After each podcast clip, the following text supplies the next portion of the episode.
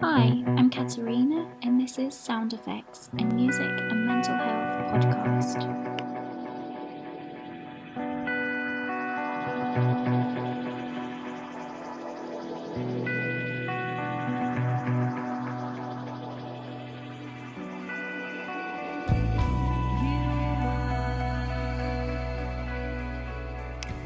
Everyone, welcome back to Sound Affects. And my guest today is Adam Nutter from The Music. He's got a new solo album called Badlands on Fire, which is coming out at the end of this week on the 21st of April, which you can still pre order online at adamnutter.com. And I think there's still some info on his website about how you can get involved at his launch night on Friday as well, if there are still tickets available for that.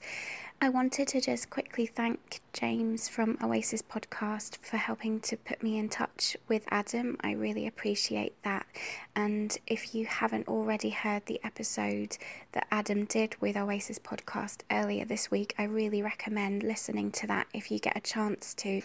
And actually, in that, Adam does go into a little bit of the mental health aspect in the early stages of the band with the music talking a bit about what some of the press did to him at the time.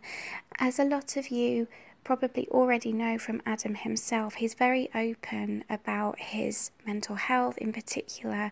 He's always been open about the fact that he has a formal diagnosis of both ADHD and bipolar disorder and I really wanted to explore that with him in a lot more depth to really get to understand what that's like for him, particularly in relation to how it affected him after the end of the music. I really hope you find it helpful. Please do get in touch with us and let us know what you think, and if there's anything that Adam says or that we talk about that really resonates with you or impacts you in any way. I've given lots of details of support underneath the show notes, so I hope that's helpful. So take care, everyone, and thank you so much, Adam, for your time. I really, really appreciate it.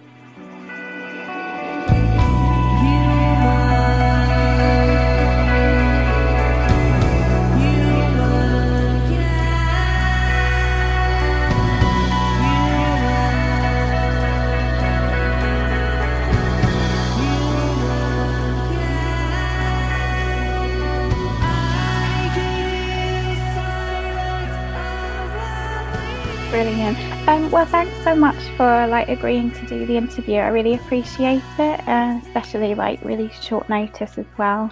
No problem. That's absolutely fine. Thank you for asking me. No, no worries.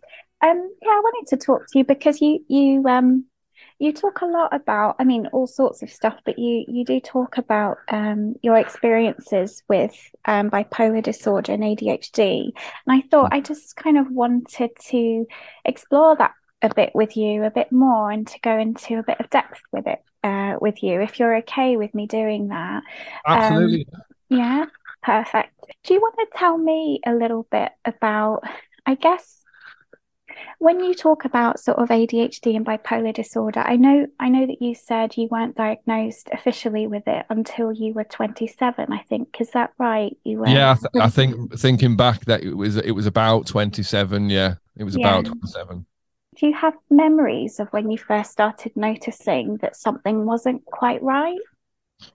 Uh, to be honest, as early as I can remember, really. But but obviously it, it it's very difficult because obviously at a very young age you have no concept of how your mind should be working or behaving. Do you know what I mean? Yeah, uh, without the the ability to see inside either you know pe- uh, your peers brains so to speak and and see how they tick. Um it, it, it was always difficult to to pinpoint that something was i don't know you know wrong in inverted commas if you want to look at it like that or if there was you know an issue that needed addressing. Um i suppose it became more prevalent probably around puberty really um, and certainly looking back now, certainly for the ADHD side of things, um, uh, you know, so down to certain issues in school and certain issues um, being able to what's the word? Uh, well, behave appropriately or correctly in um, certain environments, be it lesson environments, be it one to ones with teachers or things like that, and even down to sort of disciplinary issues with one to ones with teachers. Um, I think I knew there was something. Again, I don't really like to use the word wrong, really. Mm. But, but I knew there was something going on in terms of how I processed all kinds of information that was coming at me from other people, you know, down to interpreting other people's intentions through their actions and things like that, and how they would behave and react to me. Mm-hmm. I think they were the things that really made me sort of think to myself that yeah something something isn't quite right here and um i think it was certainly through my trajectory through education anyway and um specifically once i started playing guitar and forming the band and all those um elements i think the the the, the big trouble with uh, musicians, you know, um, anyone who's you know a recording artist or any any any sort of profile mm-hmm. is um, certain behaviors. I wouldn't say being excused by others, but tolerated simply down to people thinking, well, that's you know that's just what musicians are like or whatever. Yeah. You know what I mean? Or that's just what creative people are like. Um, yeah, it, um, I think that, and to jump forward a little bit, maybe, but I don't, uh, you know, I think it was, it got to a point with me where I don't know, it kind of felt like living in a bunker in my own head yeah. for forever, really, until the point came, uh, you know, around 27, where I, um, you know, I I felt compelled to to to go to my GP and say, look, I there's there's something wrong here, you know, mm-hmm. and I mm-hmm. think there's been something wrong here for for a very long time. Um, I was lucky at the time to have private health cover cover as part mm-hmm. of um um you know the health package that we'd done for ourselves as, for, through being in the band, which which did enable the process to be massively fast tracked. Um, and again, just a slight aside, but I do think that is certainly from my perspective and looking in on other people's scenarios, I do mm. think that is uh, something that is still um, a problem in terms of anyone who's not in a situation to have access to private medical care, um, going through the NHS and trying to get, well, trying to get anyone interested really in mm. in addressing the issues that they face. I mean, it's fascinating, really, because um, I think even now, I think things like ADHD are becoming more common in terms of people saying, "Oh, well, I've got ADHD," and there seems to be a groundswell of belief that it's a made-up disorder yeah. and yeah. things like that, which I mean, I, I always I let things like that skim over my head. I, I don't sit and read things like that and think anything deeper than, you know, I, I imagine predominantly these people are, are, of a certain generation. Do you know what I mean? Because mm-hmm. I think that people of a certain generation are much more willing to just be like, shut up and get on with it. Do you know yeah. what I mean? And yeah. what have you what have you got to be miserable about miserable about? You're in a band and all this stuff. And it's like, no, I've got severe dopamine deficiency. Thank you very much. Do you know what. I mean? So yeah, I've probably gone off on a few tangents. No, no, no. Sure. No, no, no. Don't worry, please. Like tangent away as much as you like, because I usually what I do is I just like I'll listen really intently, and then when something strikes my interest, I'll kind of um, jump in and ask. Because I, I am quite interested in what you said about like how you sort of felt like you were fast tracked and sort of because uh, you had that private healthcare package. Mm-hmm. Um, and when you went to the doctor, um, how did you explain it to them? Um, that's a good question. Now, actually thinking back to out to what I actually said, uh, I think I basically, I think the look on my face will have probably said it more than anything. But mm. I, because I had a really great relationship with my doctor, um, Doctor Waters. I'd seen him for a number of years, and it was uh, quite heartbreaking actually because not long after he helped me, well, because obviously in his position at the time, all he needed to do was refer me, so to speak. So um, there wasn't a lot sort of.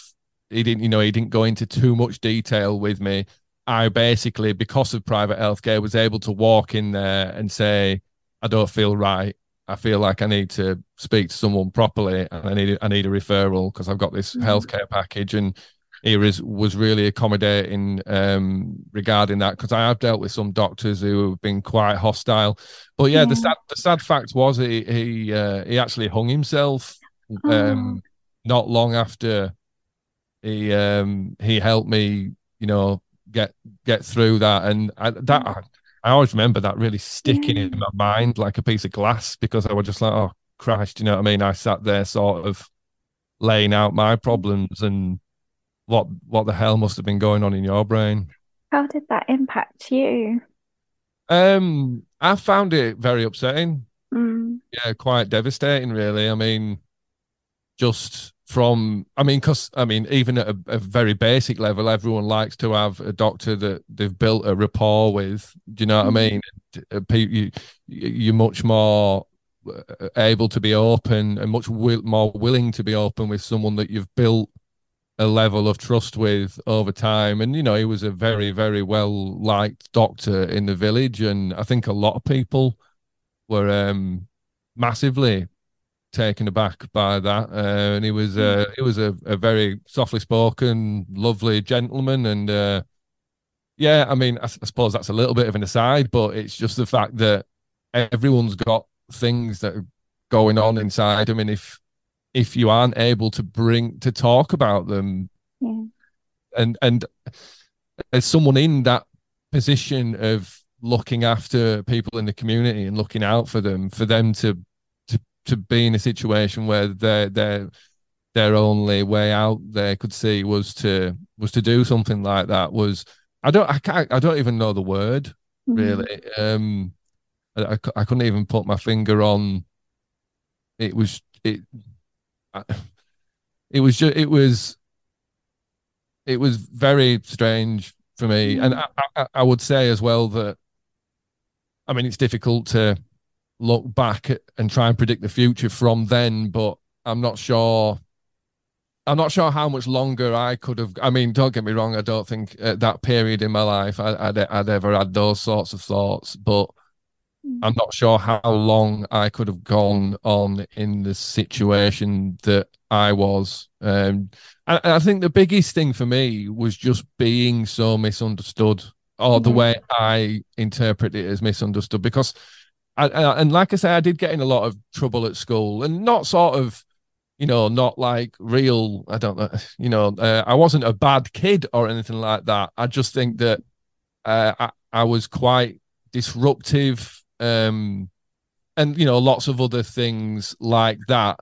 But that all built in me a feeling of just being misunderstood because you know, don't get me wrong. If I was sat there in a in a mood thinking I'm going to disrupt this and and be annoying, fair enough. You know what I mean? You, you walk out, yeah, I've been chucked out, deserved it. But yeah, I I don't. I, I constantly remember like a stamp on my brain of of of of walking out and thinking, what have I done? What? Yeah. yeah. What what did I do? I was only trying to like be involved or trying to um, add something to to what was being said, or do you know what I mean? Yeah. And then sort of, and it just felt like I was being persecuted for being me almost, and that was something that was really, really difficult to take, and um, I think uh, created a lot of anger in me mm. that I think I probably still carry, to be honest. Yeah. And um, I have I have a thing where say something were to happen today that upset me in, in a certain way, I wouldn't I wouldn't be reacting mm. to that situation. I would get teleported straight back in my mind to mm. things that I found really traumatic and the other problem with me is my memory is so vast and you know and so powerful, for lack of a better word, that I have a, a filing cabinet full in my brain, full of all these incidents that stand out to me as as moments that damaged me or damaged my psyche or damaged my um the ability to to develop my personality and it's almost like every one of those that happens pushes you further into like a corner or further into a certain a certain system of behavior and I, I I find that fascinating, really, because mm. I often wonder how many people who find themselves in a life of crime or anything like that, how how many of those people have had conditions that have got away from them unnoticed. That would be that down to um, you know, not the right sort of support in family or not the right sort of support in education or anywhere really, or even youth offenders places or anything yeah. like that. These people who uh, have have got problematic behaviors that through not necessarily any fault of their own they can't adjust the tra- trajectory of and i find that it, that in itself um quite fascinating and damaging and upsetting at the same time because obviously mm-hmm. you, you can't you can't help everyone in everyone's situation, but it does open your eyes to the fact of my God, you know what I mean? How many how many other people yeah. have been have been living sort of with this situation and and in terms of the bipolar as well i mean that's often something that i've thought to myself as almost like a nature versus nurture thing in a sense of you know has that has the bipolar side of things developed and manifested itself through um over a period of time where these things have happened to me, probably caused by having ADHD that was undiagnosed and untreated. And then it, it almost it almost turns you to stone the longer it, it goes on. And sort of blackens your heart. Or that's kind of how I'd liken it anyway. And it got to a point for me where I kind of woke up one day and felt dead inside, but almost that was like a release yeah. Because it's like I just I don't care anymore. Do you yeah. know what I mean? If if if this is me and this is how I'm going to go forward, then I'm just going to be as cold as a stone about it and harden myself to to the realities of the simple fact that I don't fit in in a social setting properly. That I mean that that's the that's quite a key point, which I think with me is mm. even from a very young age, um, sort of imp- Im- impulsive actions, uh, intrusive thoughts from a, ridiculously young age, actually, intrusive thoughts. And I can remember stuff back to two and three years old, which is, I shouldn't be able to really. And there's a bit of you that's like, do I remember that stuff or do I just remember it because people have talked about it so much that it's found its way into my memory? And then I'm like, no, no, I can taste the air of the day. Yeah. Do you know what I mean? I yeah. can remember being in my pushchair and watching that happen. And um, yeah, I've yeah. done. I've, I've, lost my thought train of thought there. No, no.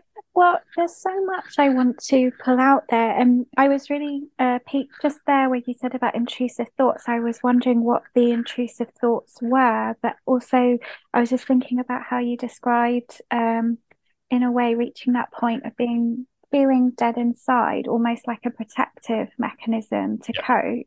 Mm-hmm. Um, and the thing that really um, struck me was when you said you still feel angry at times, particularly in relation to the ADHD. Like if you feel persecuted now or you feel anger, what mm. opens up is a kind of trauma response, and you get triggered into these memories of like the wider, what sounds like a wider injustice of what you mm. remember from the past around being misunderstood and feeling like um well it sounds like you had always good intentions like you would go into a scenario with with a kind of warmth and good intention and then would be met with persecution and it, it kind of clanged somehow and had a sense of you not being seen leading to anger.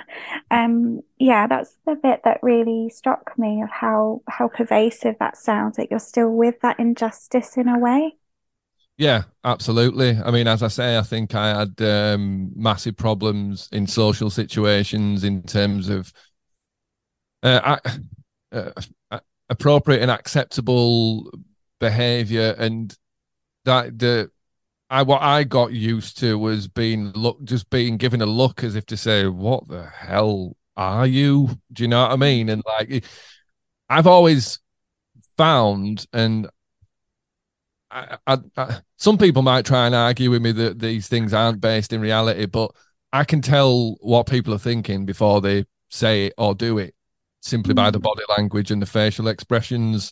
Um, do you know what I mean? I don't think the majority of people are quite as in tune with what their face says as possibly they think they are. Mm. And again, some people might say, well, you know, you're preempting things, you're being paranoid, and you're looking for things that aren't there. But that also plays into misjudging other people's intentions and um i kind of i kind of got to a place where i thought that no one ever really says what they're thinking and it's my job to as to work out what they really mean. Do you know what i mean? To the point where they could say a whole paragraph and i'd be like right so what i'm reading and looking into is all the gaps between what you've said uh, yeah. because what what you said is irrelevant. It's it's all the pauses, the silences, and what your eyes are doing, and everything else that I'm watching, and that's how I can, in in certainly my own mind, stand there and look at a situation and think I know what you're really thinking. You know, regardless of what you're telling me or or anything like that. It it, it kind of it's almost like just being humoured. Yeah, to, yeah. a de- to a degree, but I mean, it it was probably most difficult at school, and I'd probably say like interacting with girls as well and things like that. Down to those mm-hmm. early experiences, I'd always seemed to to get those things massively wrong, and like you say, or never with never with bad intentions, and that mm-hmm.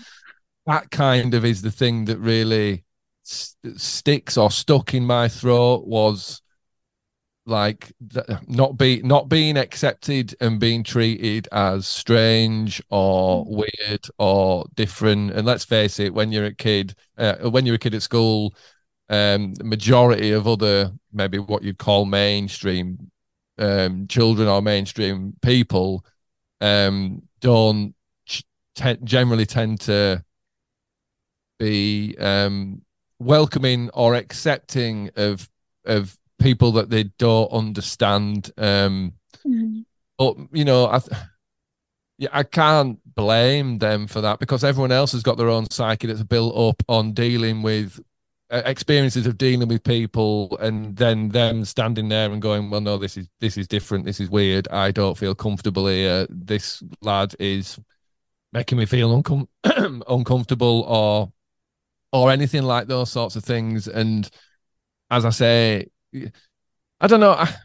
It's I. I mean, one thing my the psychiatrist that diagnosed me said um, was basically that he he from talking to me he found me of a of a level of intelligence that he felt w- uh, I would have been able to use from a hmm. very young age to to either a mask the majority of my problems from certain people, but also be able to develop my own coping mechanisms, um, which up until probably very recently, something my my life has been completely governed by my little coping mechanisms. Do you know what I mean? Um, And I, I think one of the one of the things that I loved about becoming a guitarist and starting the band and then the band taking off was I think was that element of not oh great I get a free pass now or anything like that but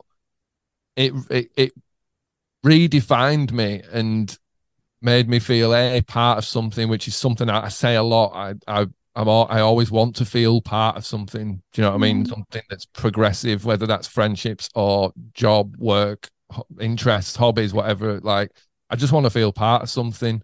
Yeah. And being in the band made me um well, it gave me an identity that I don't think I had before that because I never really felt like I fitted in properly anywhere, Mm. literally anywhere. And I think I think even my own parents um, have found me difficult to often deal with and or understand over the years. But obviously, again, like I say, being in the band came with its own problems because I think people were just willing to accept me for what I was and my behaviors because I was in a band and that's what people who were in a band are like. Um, even down to smoking copious amounts of cannabis and stuff, um, which was uh, my number one coping mechanism.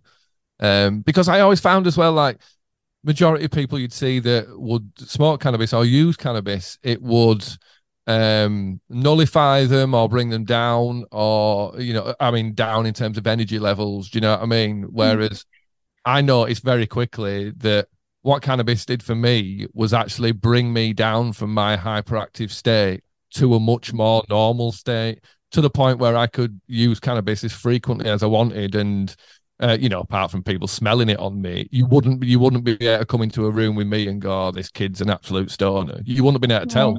because Yeah. it it took me to a, a level of normality. It didn't bring my energy levels down and like really idle or anything like that. You know, I Mm. talk exactly the same on it uh, um, as I would uh, having not used it. Um, so yeah, I think um, I think I, it was like a double-edged sword, really. Yeah. Uh, being being in the band and being allowed to to get away with certain behaviors um, at the same time as thinking, well, if I wasn't in this situation, because you know you'd be like, my God, like it's a good job I'm in a band because I wouldn't exist in employment otherwise. Do you know what I mean? Simply through simply through my like I say, the the quirks of my behavior. And don't get me wrong, I don't want to paint an image like I was some sort of severe problem child or anything like that. I wasn't, but it you know what I mean? Just just little bits of behavior that would mean that you were treated differently, I think. Yeah. What you're saying there about people kind of just assumed because you were in a band, this was just part of the behavior, so it kind of went unnoticed. Mhm. I'm just thinking about that, you know, in, um, well, the sadness of that, but also it kind of links to what you said about the doctor. Like, there's something similar about depending on what career choice you have, you get kind of profiled a little bit, and some things get go unnoticed where they wouldn't in other scenarios.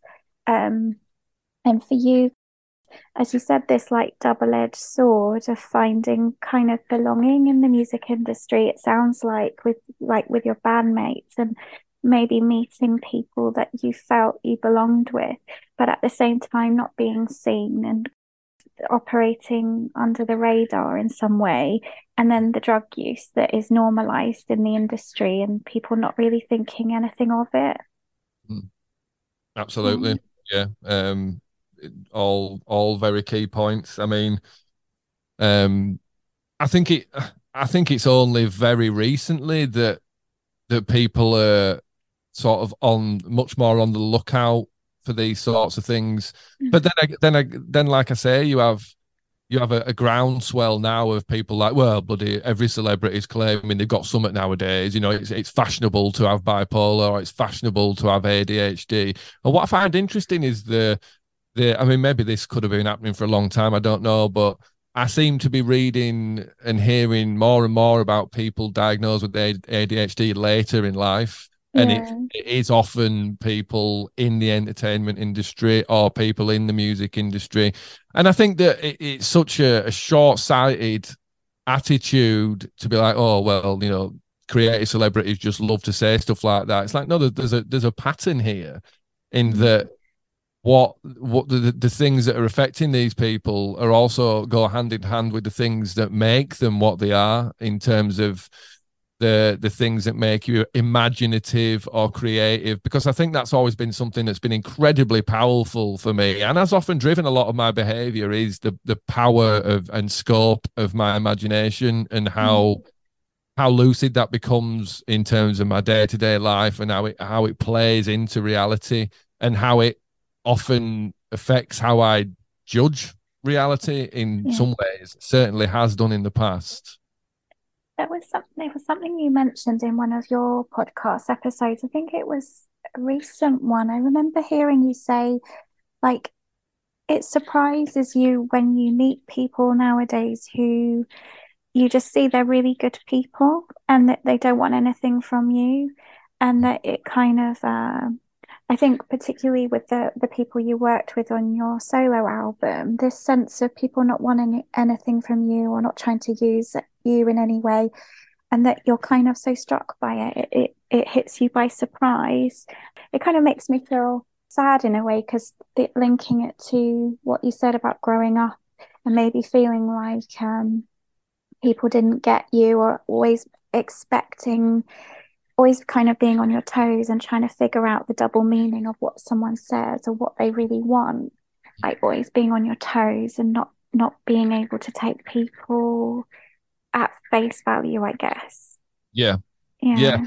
Um yeah I, I I suppose the, the older you get and the more jaded you get, and uh, obviously it's different for everyone in their life experience. But yeah, um, you know, I think humans across the board can be quite um what's the word? I don't know well quite nasty really and quite self-effacing and quite um selfish and um i think the older you get the more you think that people are just shit. Do you know what i mean? Mm-hmm. and and to to be at this point in your life and have that opinion about the majority of people to meet to meet people who are just uh, you know just genuine and good people that it slapped me never mind just like tapped me on the shoulder it was like a punch in the face like oh my god mm-hmm. like I, I didn't realize people like this exist because i think I've been I've been very insular for a very long time, very introverted, insular,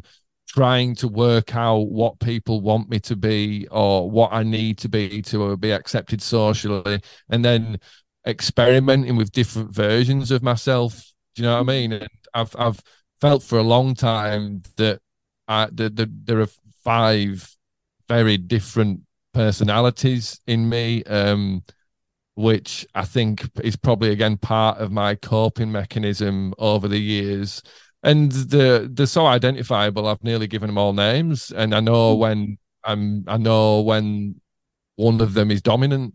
Do you know what I mean? And mm. and some people might just say, well, you know, that's just everyone's got different aspects of the personality and different aspects to the mood that um so, you know certain situations or other people's behavior will bring out but I, I distinctly remember getting to a point where i just thought right i'm not built to be around people and mm. I need to take myself um, away from people. So as much as I do say it's it it was incredibly amazing to meet good people, a lot of that will have been my own fault in inverted commas for not integrating as maybe as much as I should. I mean, like I I again going back to the band and the double-edged sword of that Mm. I've often felt that I or we, but I'm only speaking from my own point of view. Um, I through what the band was and the trajectory it was and the time that it was, it all happened was probably the time for most people where you learn an awful lot, not just about yourself, but about other people.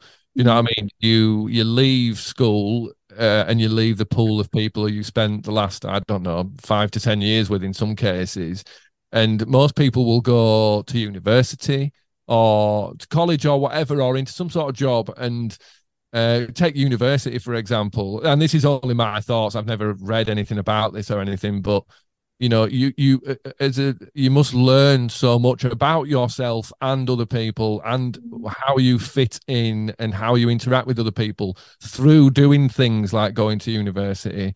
I mean the education part of it aside there must be so much social uh, enrichment to be found and learned from through that experience. And I weighed that up against what I'd been through and just kind of came to the conclusion that I'd missed out on all kinds of vital interactions that could maybe have taken me and my personality in in a different direction. I mean, you know, that's hindsight. It might have made me a million times worse. I don't know because I don't respond very well to stress and pressure uh, and things like that, and I never have done.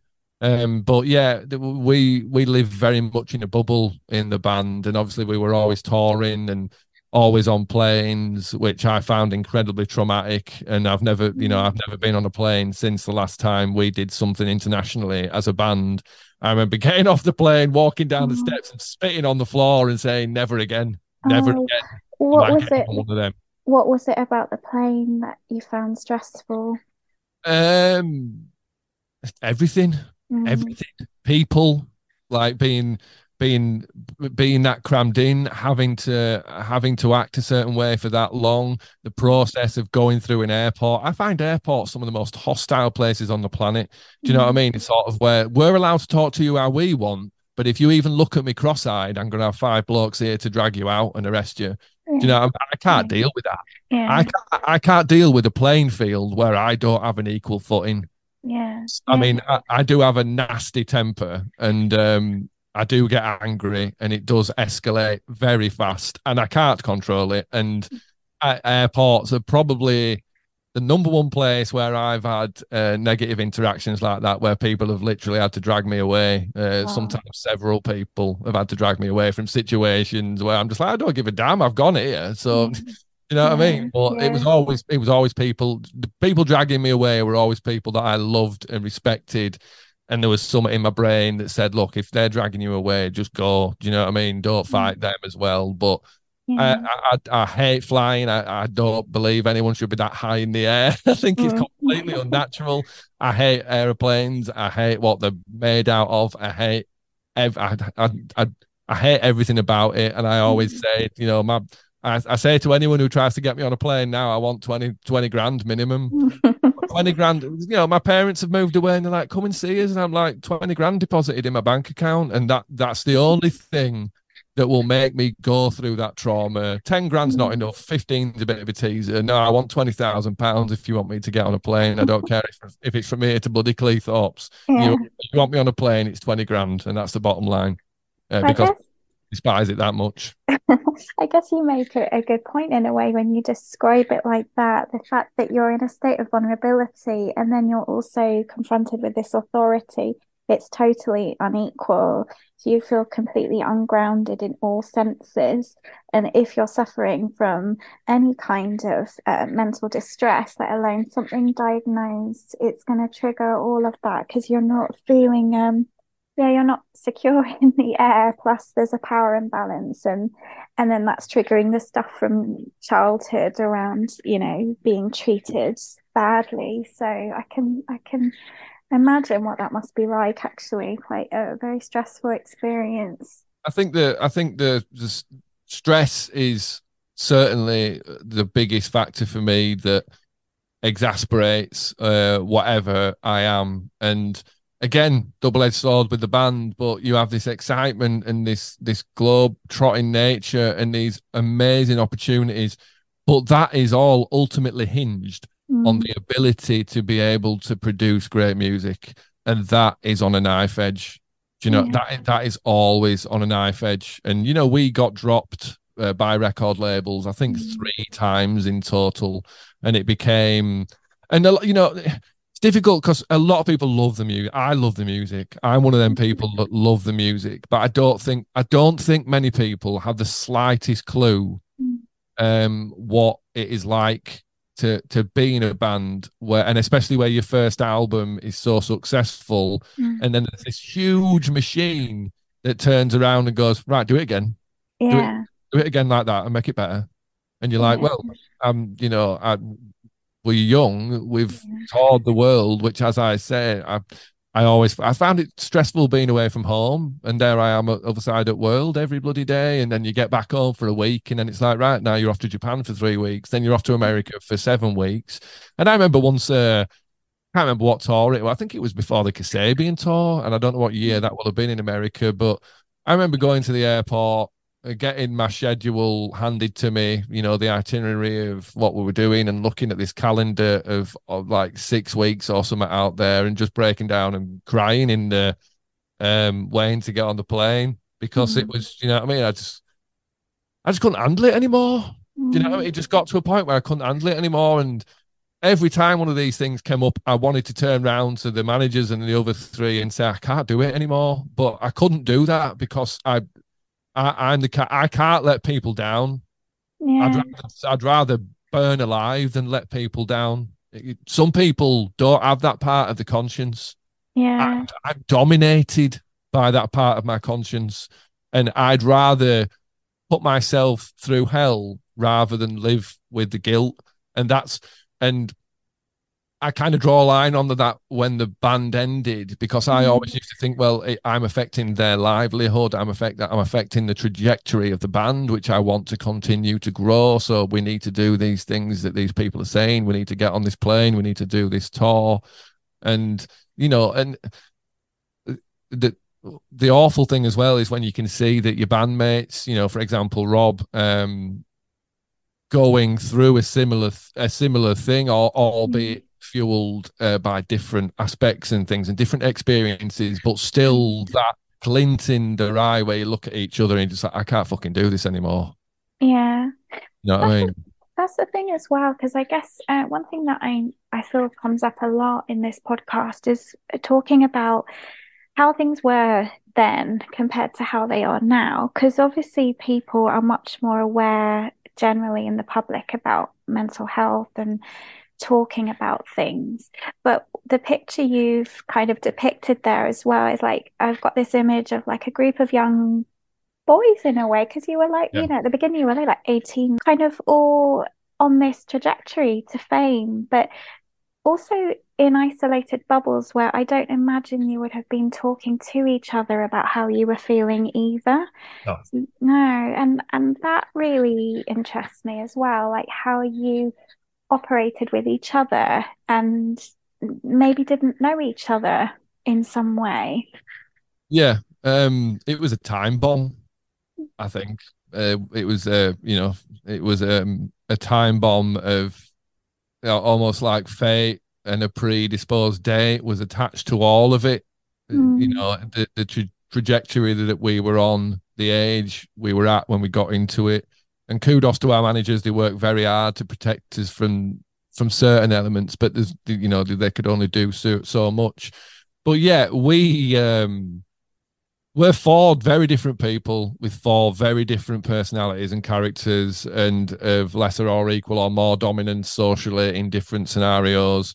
We we developed um uh a way of communicating that was purely banter. It was mm. banter. It was banter driven, and I think that Rob was like the fulcrum for us to be able to exist because. I think that even though me and Stu had grown up together, I think that I mean, bless Stu, I love Stu to bits, and I think you know Stu was going through his own stuff at that time, and I think me and Stu often struggled to speak at that time, mm. and then um, Phil was someone I'd only met once we started the band because Rob kind of brought him as as a drummer, and me and Phil had a difficult relationship, but Phil had had a lot of things in his life that uh, uh, uh, had had a lot of trauma um, and things in his life, um, but the long and short of it was Rob Rob bound us all together with his sort of gregarious personality, and it was so funny and everything. So we we existed together sort of everyone had a great relationship with Rob, but like separately, do you know what I'm saying? Sort of mm-hmm. mine, me and Phil had a, maybe a difficult relationship. Me and Stu kind of did, but me and Rob had a great relationship. Stu and Rob had a great relationship, and mm-hmm. Phil and mm-hmm. Rob had a great relationship. So Rob was able to to um, be a personality that would, I think, bring us all together. And I think we were all suffering the same panic and um, you know, not in the beginning, not in the beginning when it was mm. snowballing really well. I mean, you know, that that was awesome. And, you know, I, I've been doing this podcast a while now and I've had several people on who we used to work with. And, you know, a lot of people refer to how much fun it was to be around us.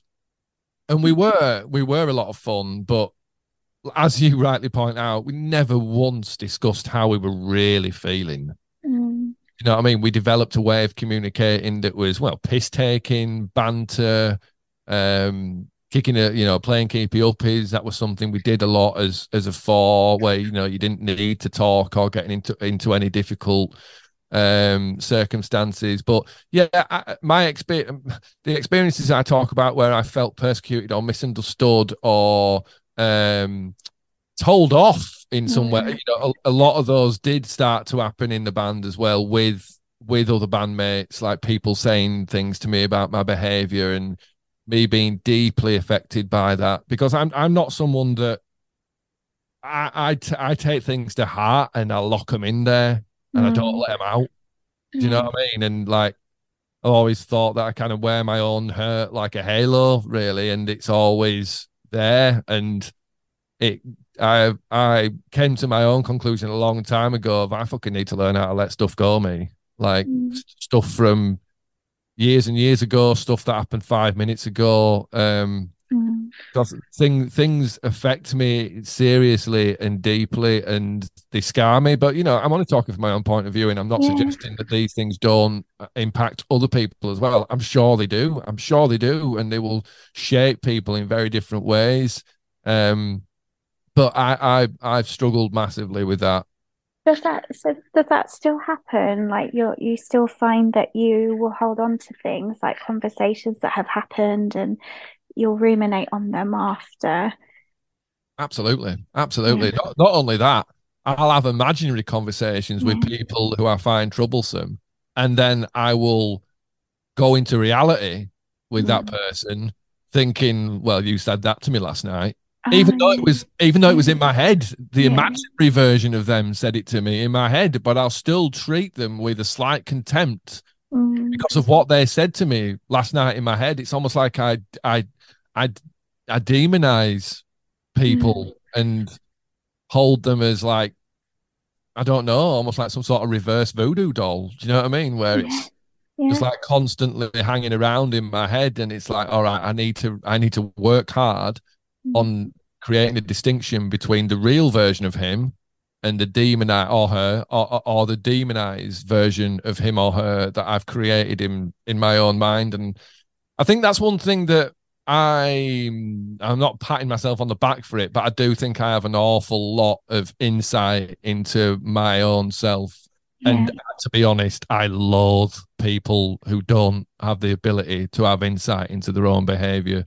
I mean, I, I'll rein my voice in and not get loud, but I can feel it boiling up in me now in terms of how much I loathe people who don't have insight into their own behavior and mm. want to project everything onto someone else and it always be someone else's fault. It makes me fucking sick. Yeah, yeah. What do you usually say to them? Or do you, is it people you encounter? I, I, I tend to work very hard to filter yeah.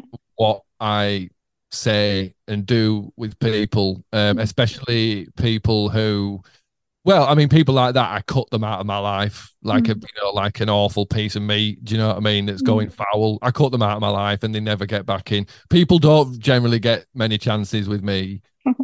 I, am I'm, I'm, I'm, um, sophisticated enough to be able to recognize when people have made mistakes and mm. equally i'm sophisticated enough to know when someone has a pattern of behavior that I find intolerable. The irony mm. of that is, uh, uh, you know, I have patterns of behavior that others find intolerable.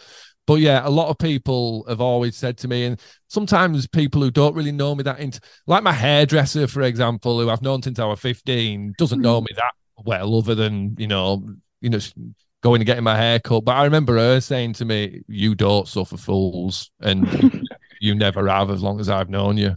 Yeah. Like, yeah, damn right. I have a big problem with injustice. I have a big problem with people who don't know how, as I say, to analyze their own behavior. I have a big problem with people who aren't sensitive to others. I have a big problem with people who assume that everyone works the same. And I have a big problem with people who don't take accountability for their actions, which again, the irony of that is I've had that leveled at me before that I don't mm. always um you know that maybe I look to to shift blame. I remember someone once saying that I never say sorry, which was fucking bullshit to be quite blunt. But mm. I accepted that because I thought, mm, no, that's you just dealing with your own problems that and looking to talk absolute bullshit. But mm. I don't mm. know. I've I've always found I've got um quite a strong idea of what I find acceptable.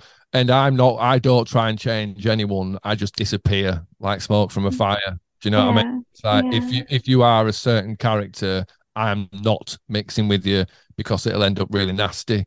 Um, and that that you know, I I can't, you know, red mist is a real thing and everyone will have it to a degree, but I I really have a problem with red mist. And if I didn't do what I've done over the years and make myself a little bit more insular, um, introvert, and not socially accessible, is I think I'd have got myself into quite a lot of troublesome situations over the years because of that red mist. Um, as I mm. say, you know, like try to chin people in airports and all sorts of stuff, and try to chin a copper in New York, all, all this sort of stuff. You know, I mean, putting his hand on his gun and all this sort of stuff. Oh, and, wow. I, and I'm goading him. Do you know what I mean? Oh my god! Well, that was ridiculous. now because all that I mean that that's a separate story in itself. But I was I was very very tired for for a mm. press schedule, and I was sat down in the Rockefeller Center. You know, on in one of the concourses, I was just sat lent against the side of a wall, and a, a I don't even it, this this guy came up to me and gestured for me to get up, and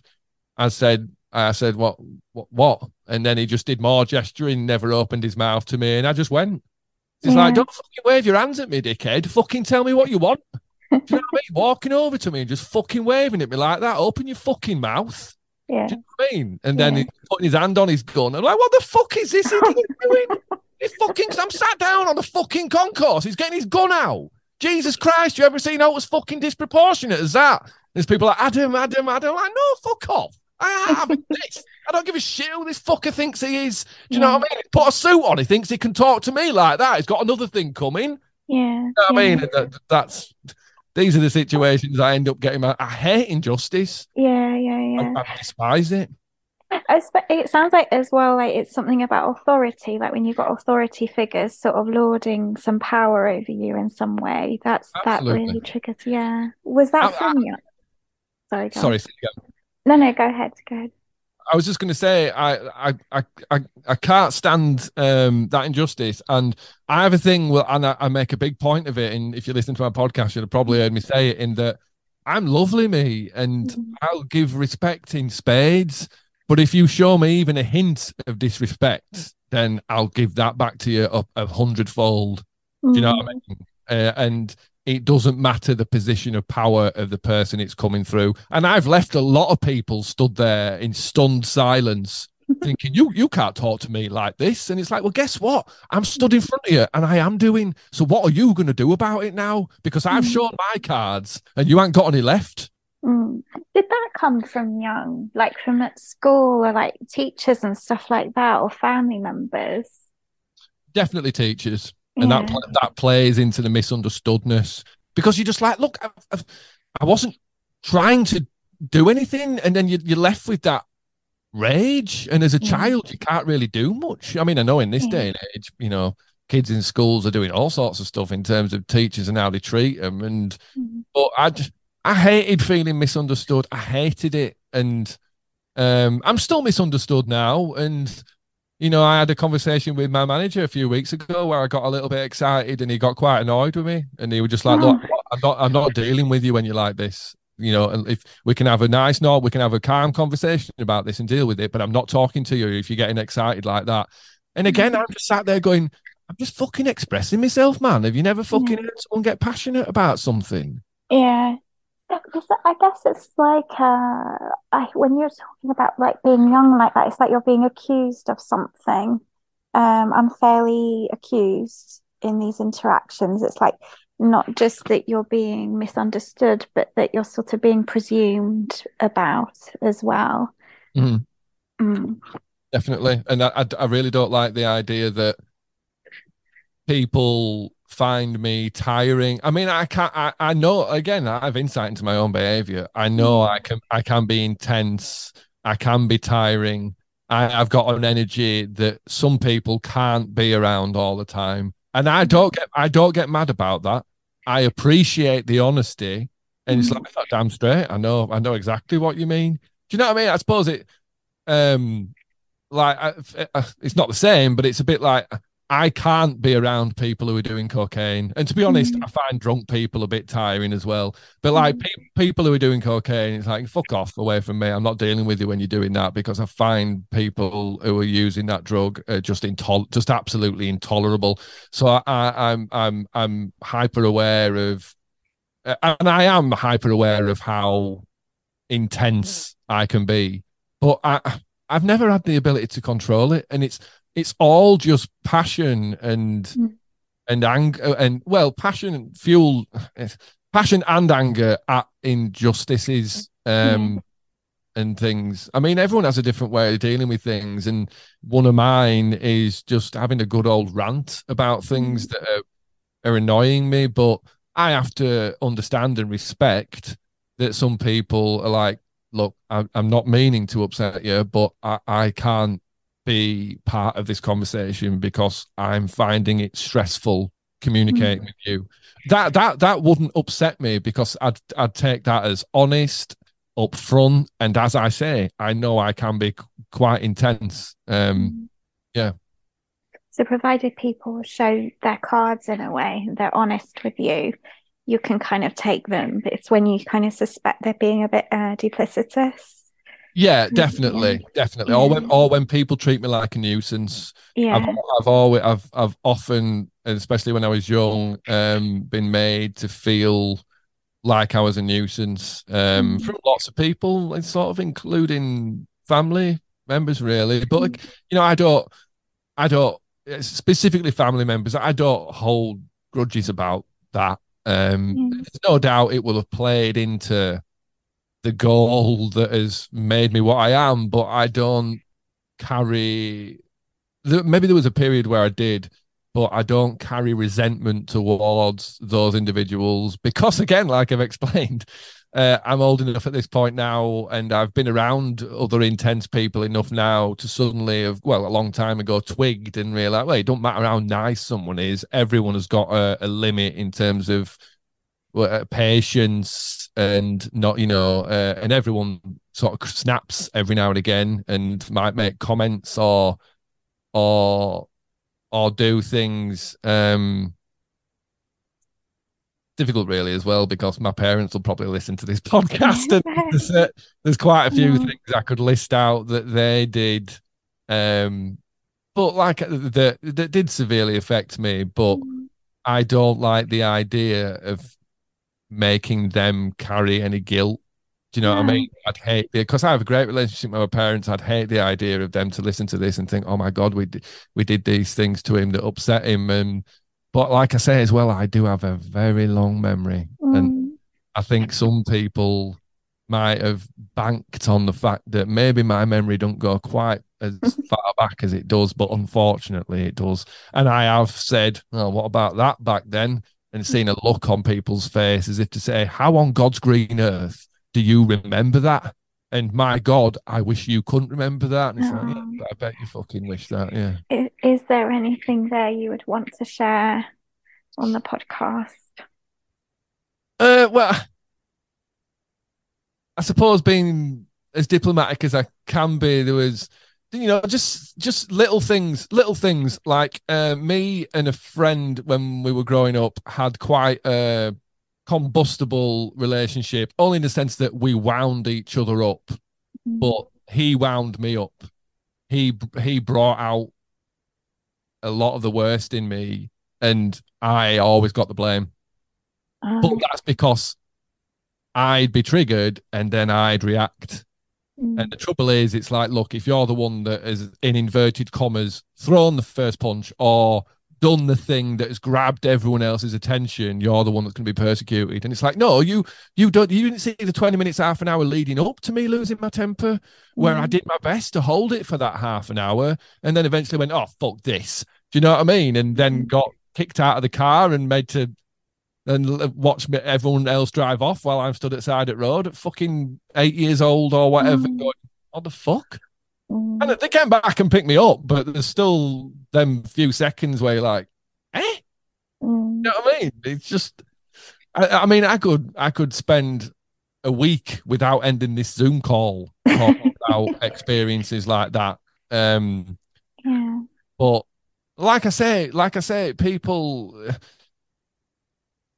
So, in a wider situation where there's other people involved, the needs of one can't always outweigh the need the needs of all, and to keep balance, you know, regardless of who started what or who's exasperated yeah. what or who's triggered what, the person who's lost their head needs to be removed, and I do understand that. And like I've already said, I understand um um, you know, like I understand parents running out of patience and, and doing insane things that they might later think, oh, I wish I hadn't done that, but that happened. Do you know what I mean? I, it's not like I'm sat here through gritted teeth saying about a lot of these things. The trouble is, is my fucking memory, without wanting to swear, my fucking memory, it's a fucking curse. Yeah. I've always said, I've always said, like, I wish I was stupid. Stupid. Uh-huh. Wow. I, don't, I don't mean to sound disrespectful to anyone, and I'm not pointing fingers at anyone, but in a broad sense, I think stupid people have a much easier fucking ride. Stupid people with no memory have a very easy fucking ride. You know, I mean? Mm. because they just bounce from thing to thing, and it's like, oh yeah, yeah, that, that, that, and they don't hold anything. I mm. wish I could do that. I wish I could not hold anything. I wish I could walk into a situation and not suddenly, in a, a, millisecond, imagine every single scenario that could happen in the situation that I've walked into. It's fucking tiring. It's yeah. draining, and it's a it's a drain on my mental resources. The fact that whenever I walk into every situation, I'm eyeballing every single scenario that could happen, every single one hundreds in a millisecond of like, well, this could happen, that could happen. He could say that, she could do that. I could end up doing this.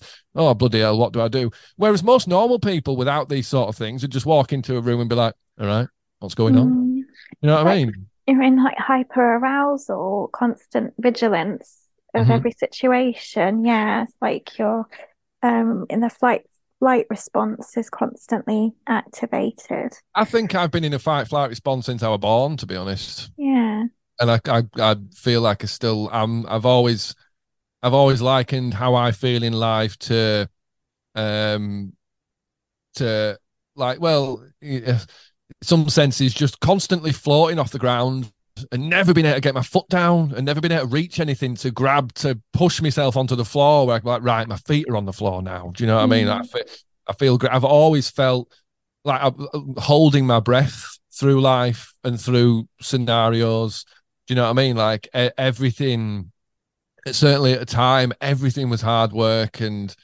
everything just felt like something I had to grit my teeth and get through. And like I say, I just feel like you're you're holding your breath until you get to this utopia moment where you're like, all right, I can breathe now and everything's all right. And then it clicks yeah. that that's never going to happen. And they're the oh. moments where your personality starts to shift because you're just like, well, hang on, I'm never going to get that release. And mm. I guess that makes me understand how a person could get to the point that my doctor did. Yeah. Where where you, where it dawns on you that this is never going to fucking change, is it? I'm going to be like this forever. And I think that was one of the things that made me go and speak to the people that I did. And you know, I was diagnosed within a, a ridiculously short space of time. Like three, mm. I think like two or three days after I had the consultation to get my referral, I was in a private place um, speaking speaking to a gentleman who very quickly went, "You've you've got ADHD, mate. It's as absolute clear as day, and you've also got bipolar." And it's like, oh, mm. oh, that was a that was a revelation for me because you'd think a lot of people in that scenario will be upset. I fucking want. No. I wasn't upset. I was it, absolutely overjoyed because it makes sense all of a sudden. Yeah, exactly. Yeah. Exactly, exactly that. All of a sudden you're like, and you know what? There's the bit of me that wanted to spin round on everyone and be like, fuck you. Do you know what I mean? All mm. that shit you fucking gave me, and look where I am now. Look mm. what's happening here. Yeah. Do you want to fucking apologize now? And it, uh, there was a bit of me that almost wanted to go on some sort of crusade, knocking on doors, ringing up phones, going, I want to have a fucking word with you. Do you know mm. what I mean? Mm-hmm. About shit you did to me when I was young. A, lot, a lot of it in school, a lot, a lot of the things that I I can see them now, incidents now, um, in me in my mind where that just left me absolutely devastated through mm. through not trying to be bad, wrong, disrespectful, or anything, just going, oh shit, I got that wrong again. Then did I? Fucking brilliant. Mm, yeah. And they all play in your mind like a kind of uh, revolving door. Carousel. Carousel, yeah. Carousel spins round and round mm. all the time with me, and it just depends what mood I'm in. If I'm in a pragmatic mood, it'll be a carousel of things I need to sort that need my attention that constantly spins. If I'm in a negative mood, it will be a carousel of intrusive images, memories, and thoughts. Mm. Um, and yeah, it's just a, a revolving door of traumatic of things that I found traumatic, and then the whole card trick is being able to act like none of it's happening. Mm. Do you know what I mean? Mm. That's the that's the that's the real magic is mm. being able to build a socially acceptable personality and one that you don't even fucking like.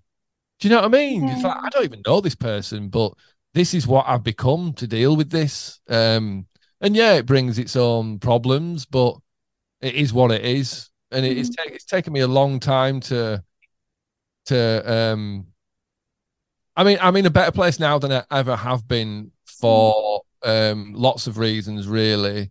Um, it, it's difficult without giving away sort of too much about my private life, really, I suppose. I'm not quite willing to do at the moment, but sure.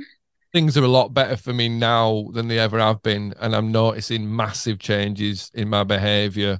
Mm. Um, and the me abandoning my coping mechanisms without even realizing it. Mm. Without even realizing it, you know, I, I, I do this thing with my jeans, and I always have, and it makes my legs bleed. And my, oh, wow. My mum always used to say that's self harm, and it's and I was like, is it fuck? Do you know what I mean? It's just mm. I, I like doing it. I like the feeling. I like I like how it feels. And my mum was always like, no, that's self harm. I was like, mm. you're talking shit. It's just me being me. But anyway, I, I've it suddenly occurred to me the other day that I've stopped doing it, and mm. I didn't even I didn't even notice. You know, my leg my legs around my knees are covered in scars from from doing that, but mm. that never once occurred to me as anything likening to self harm. Do you know? I, I I like physical pain mm. because it's entertaining. Like emotional pain is intolerable, yeah. absolutely intolerable. But I find physical pain a fucking joke, to be quite frank and one that I like to play. It's a punchline I like to play with. Yeah. How do you mean? Well, whether it's a distraction or another coping mechanism, I don't know, but I don't think I register physical pain in the same way that most people do, or so, certainly not when I'm inflicting it on myself. Yeah, yeah. You know what I mean? I've kind of heard that before with uh, other people I know, uh, particularly with ADHD um the the idea of like yeah i mean with self-harm as well but particularly where like having a kind of uh, physical pain or physical altercation with someone makes them feel more excited like uh, it makes them feel real where they feel kind of numb inside mm. um i don't know if that was what you meant there i think uh, it probably probably elements of. To be honest, I've never really given it too much thought because it's mm. it's been something that I've done for so long. And again, I just I, I have a lot. I've developed lots of compulsive behaviors over the years. I have just normalized, just mm. completely normalized, and I I am of a certain character, and I I can be what's the word? I'm a strong presence in a room, and mm. maybe it maybe no one ever felt that I'd be willing to receive the information of, you know, what you're doing there because that's wrong. That's weird. It's wrong. Although I, I do have a problem with weird and wrong. I don't think there's any such, such thing as weird and wrong. That's mm-hmm. just someone else's um, category, uh, you know, categorizing behavior based on their own experience. You know what what is weird and what is wrong. But yeah, mm-hmm. I, you know, in a simple sense, I, I find emotional pain, um, as I say, intolerable intolerable. And I think probably the the reality of it is is whenever emotional pain has found its way to me, which to be quite fucking frank is all the time. Mm. Um, I I I go back to my coping mechanisms, whether it's pushing my jeans into my flesh as far as I can with my nail, and then suddenly going, "Oh shit, there's blood all in inside of my jeans." I I won't, I don't even know. Do you know what I mean? Yeah, yeah. I don't even know until later on. Well, you, you mentioned um, intrusive thoughts. I, I was going to ask you there if you had um, experiences with OCD. And um, I didn't know if you meant that intrusive thoughts in relation to that, um, if that's what you were referring to. Um, I mean, poss- very possibly uh, elements of OCD. It, I mean, it depends because the sort of popular image of OCD is, you know, switching the light off five mm. times, or you're going to set on fire at three o'clock in the morning, or something like that. Do you know what I mean? I, I don't, I don't think I've ever had those. If I, if I, I think the only OCD I will have had will have been very, very internal and mm. not based on external things. Do you know what I mean? I've never had the feeling of, oh, I need to do that, or doom's going to get me.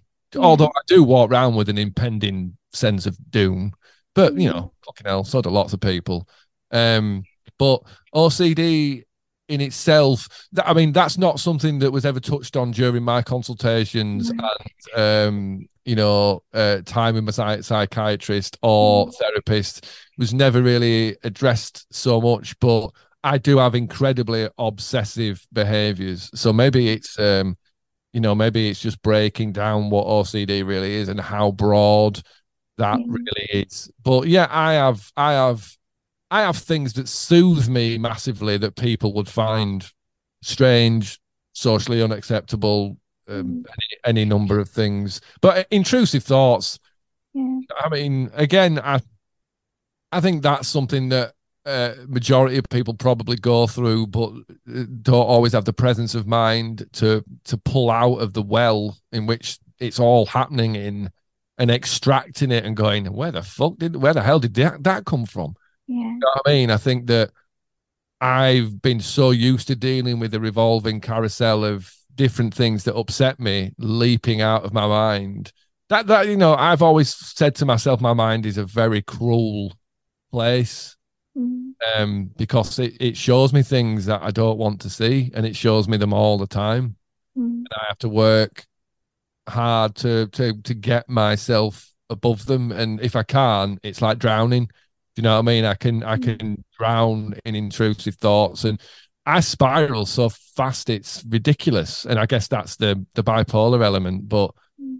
um, you know, I can be as high as a kite and so vibed up uh, about life and and then something very what most people would see as innocuous can trigger me and five minutes later i can literally be thinking like it will be better off if i wasn't alive anymore yeah so really um, rapid rapid cycles of that for you incredibly rapid and yeah. Uh, people people uh, uh, people find that intolerable do you know what I mean? Mm. People are like, well, that you know, you can't go from being that happy to that sad at once. I can do what the fuck I want. Yeah, yeah. You know yeah. what I mean? Like, I can't. I can't switch it off or mm. alter that behavior. That just that is me. And again, they're the things that made me go, oh, fuck this. I'll just go sit in my house and watch TV and do things that I want to do. And if anyone wants to live alongside me, they can do, but they have to understand it like they will live alongside me. They will exist alongside me purely. And if yeah. they find that tolerable, fine. If they don't, fuck off. Is yeah. is my attitude. I apologize for my language. No, no it's great. No, don't apologize. Uh, uh, there's no filter here at all. um, had a lot of swearing on the podcast. It's fine. um, there's. I was going to ask you actually about the high and low, um, because um, obviously when people talk about bipolar, I mean, there's there's different types, and I wondered about like whether you'd experienced like manic episodes like to the point of you know how how manic might you get and how low might you get in a, in a mm. typical cycle? Yeah um i, I can get very manic um and again I, I i think that's something i've learned to see better through other people's eyes. Do you know what i mean? It's not something i've always been aware of where i'm like oh shit i'm on one. I i love being happy Mm. I love it. I love it when happiness sweeps me and takes over me. I fucking love it, and I I, I like to fly it like a kite, mm. and um, it, you know, I I think you know, the recent music, the the recent the music reunion show, you know, speaking for myself, but my manic episodes made that happen Mm.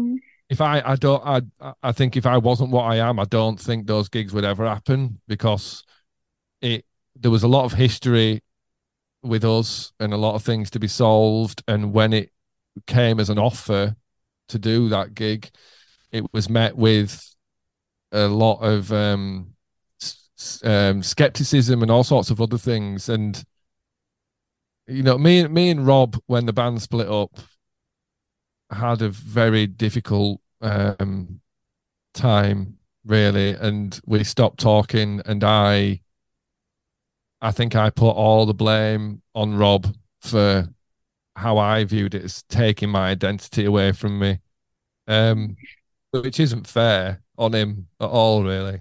Um, how how do you think? How at the time? How did you feel he took your identity away?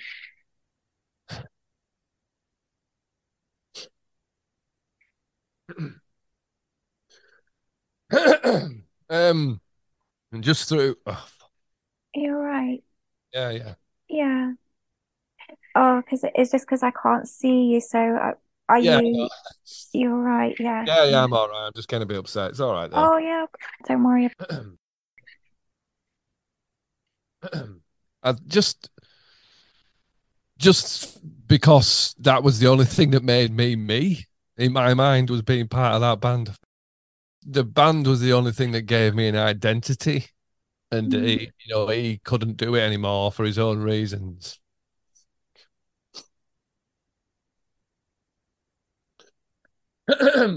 he, uh, yeah, he couldn't do it. He couldn't be in the band anymore for his own reasons, and that was really difficult to take on so many levels. um, got to a point where he felt that he couldn't do it anymore, and for his own mental health and mental well-being, he he had to stop. And at the place I was at at that point in time, I found that incredibly difficult to to deal with, and I didn't see it from his point of view. I only saw it from mine, which was criminal of me, really. But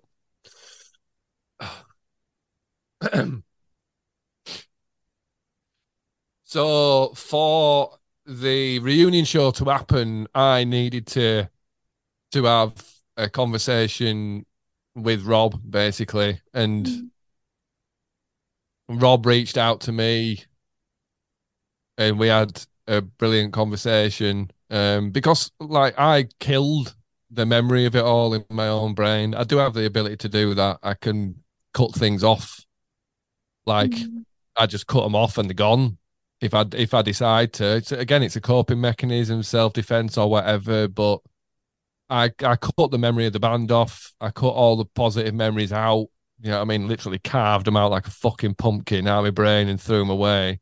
Mm. And tried to rebuild my life with someone who had no memory of any of that. Mm.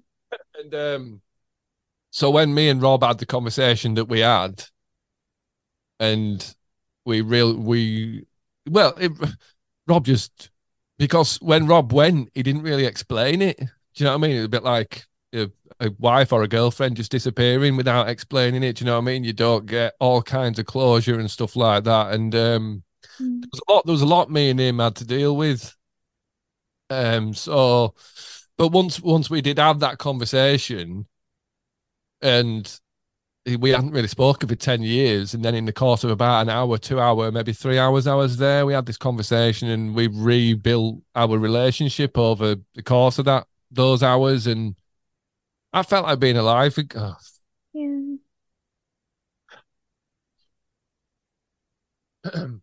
I'm I'm I am pretty open about getting upset. I mean, I've got upset on my own podcast and stuff, but yeah some stuff I don't I want to be able I want to be able to actually talk and make sounds. I don't want to get that upset that I can't talk. Um yeah, yeah. Where what was the last thing I said? Um can't remember what last thing I just said. You kind of uh, you said you reconnected and Oh yeah. Felt, yeah, we, yeah, reconnecting, I felt alive again and all the memories and things that I cut out just came back like a bullet train. Do you know what I mean? And mm. that was a, a, a, um, a beautifully manic period for me. Do you know mm. what I mm. mean? And I think people around me be like, "Oh, is Adam okay?" You know what I mean? I think he's on one. It's like, damn, fucking straight. I'm on one. Mm. I've got all my history back and Mhm. everything. All these memories that I cut out, they're all back. Mm. And then I kind of um, went on a, like a tirade on this new WhatsApp group we'd put together with the band and the managers, and I just started like bombarding this group with all my memories and fun memories and the things that have happened, and I, I got off on that because Mm. my memory is so strong, and I was re- bringing all the shit up that like the rest of the lads and the managers had forgotten about, and everyone's like, "Oh my god, yeah," do you know what I mean? And like. That, was- I think that's where the idea for the podcast came from in the first place. Really, um, Yeah. I remember at the time one of his managers saying, "This is great. This it's like some sort of stream of consciousness podcast." And then one- after that, I started doing the YouTube videos, uh, which I found incredibly cathartic. And I, I only started doing those because I got irritated with the character count on Twitter when I was trying to reply to people's questions, and I was like, I can't give any sort of in-depth response here. So I started making the videos, and that's when Tim, our other manager, said, "You should do a podcast, mate." Do you know what I mean? Yeah. You talk really well, but yeah, it was rebuilding my relationship with Rob was um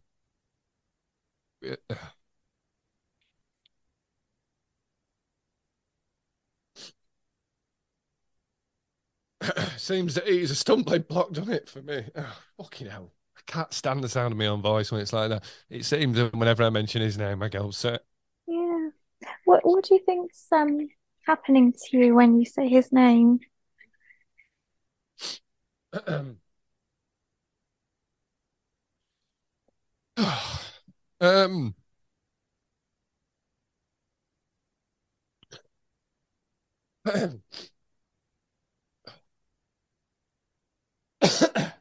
I just think effectively I'm going back um into the mindset I was in before we oh.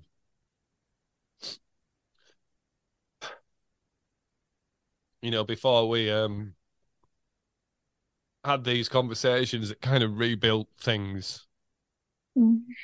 me back in that mindset I think Oh, okay. Yeah. I really hate the sound of my voice when I get upset oh god I don't know I just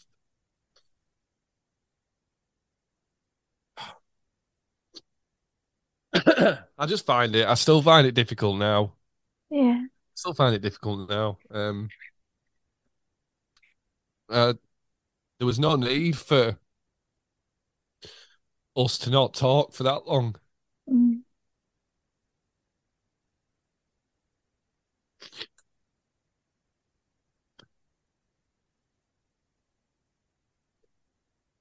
It sounds like you're um sort of beating yourself up about it. yeah, Mm. probably because I think that. Oh, well, I think I probably went on the attack. Do you know what I mean? When all this happened, rather than, I think I went on the attack through way of trying to defend myself in some way or come to terms. There we go. I think I um found it so hard to come to terms with the end of the band and stuff that Mm. I, you know, I blamed him, demonized him. Shit that's really unfair. Mm.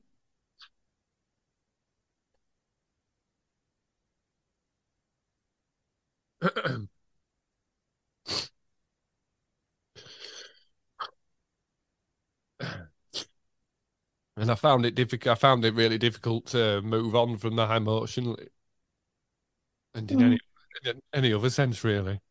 Yeah. Do you think he understands? Yeah, I think he does now. Yeah.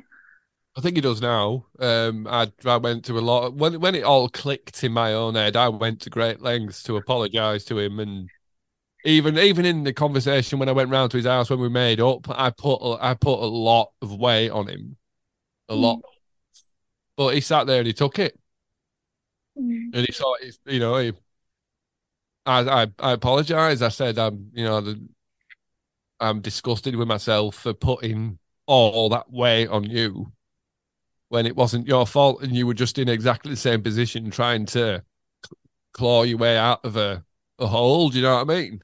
And then there's mm. me just worrying about myself and like the band and having still having that identity and still having the ability to well to have a livelihood to put it blunt because I've as I said to you before I've I've I've always found it really difficult to to to behave in a way that majority of employers would find acceptable. Do you know what I mean? And at a certain mm. age, do you know what I mean? Like at an age where it's easier to pay someone younger less who's more experienced. Do you know what I mean? Because I'd been in a band since I was bloody seventeen and didn't have any real work experience. And the end of the band just was like fucking Yellowstone exploding. Do you know what I mean? For me, mm. it was just like the end of the world.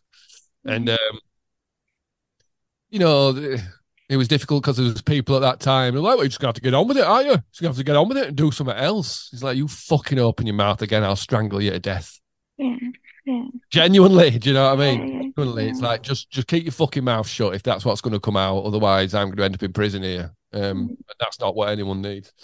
Yeah. But yeah, I I just I don't know. I mean, I don't. I know there's nothing wrong with getting upset, and I'm not. I, I don't know what the word is. Prude. I'm not prudish about getting upset in that sense. I'm. I. I I've done it on my podcast in the past. Yeah. I feel awkward and um, I don't like the sound of my sniveling fucking voice. Uh, I've always hated myself anyway, so I, I, try and work hard not to do anything that makes my hate it makes me hate myself more.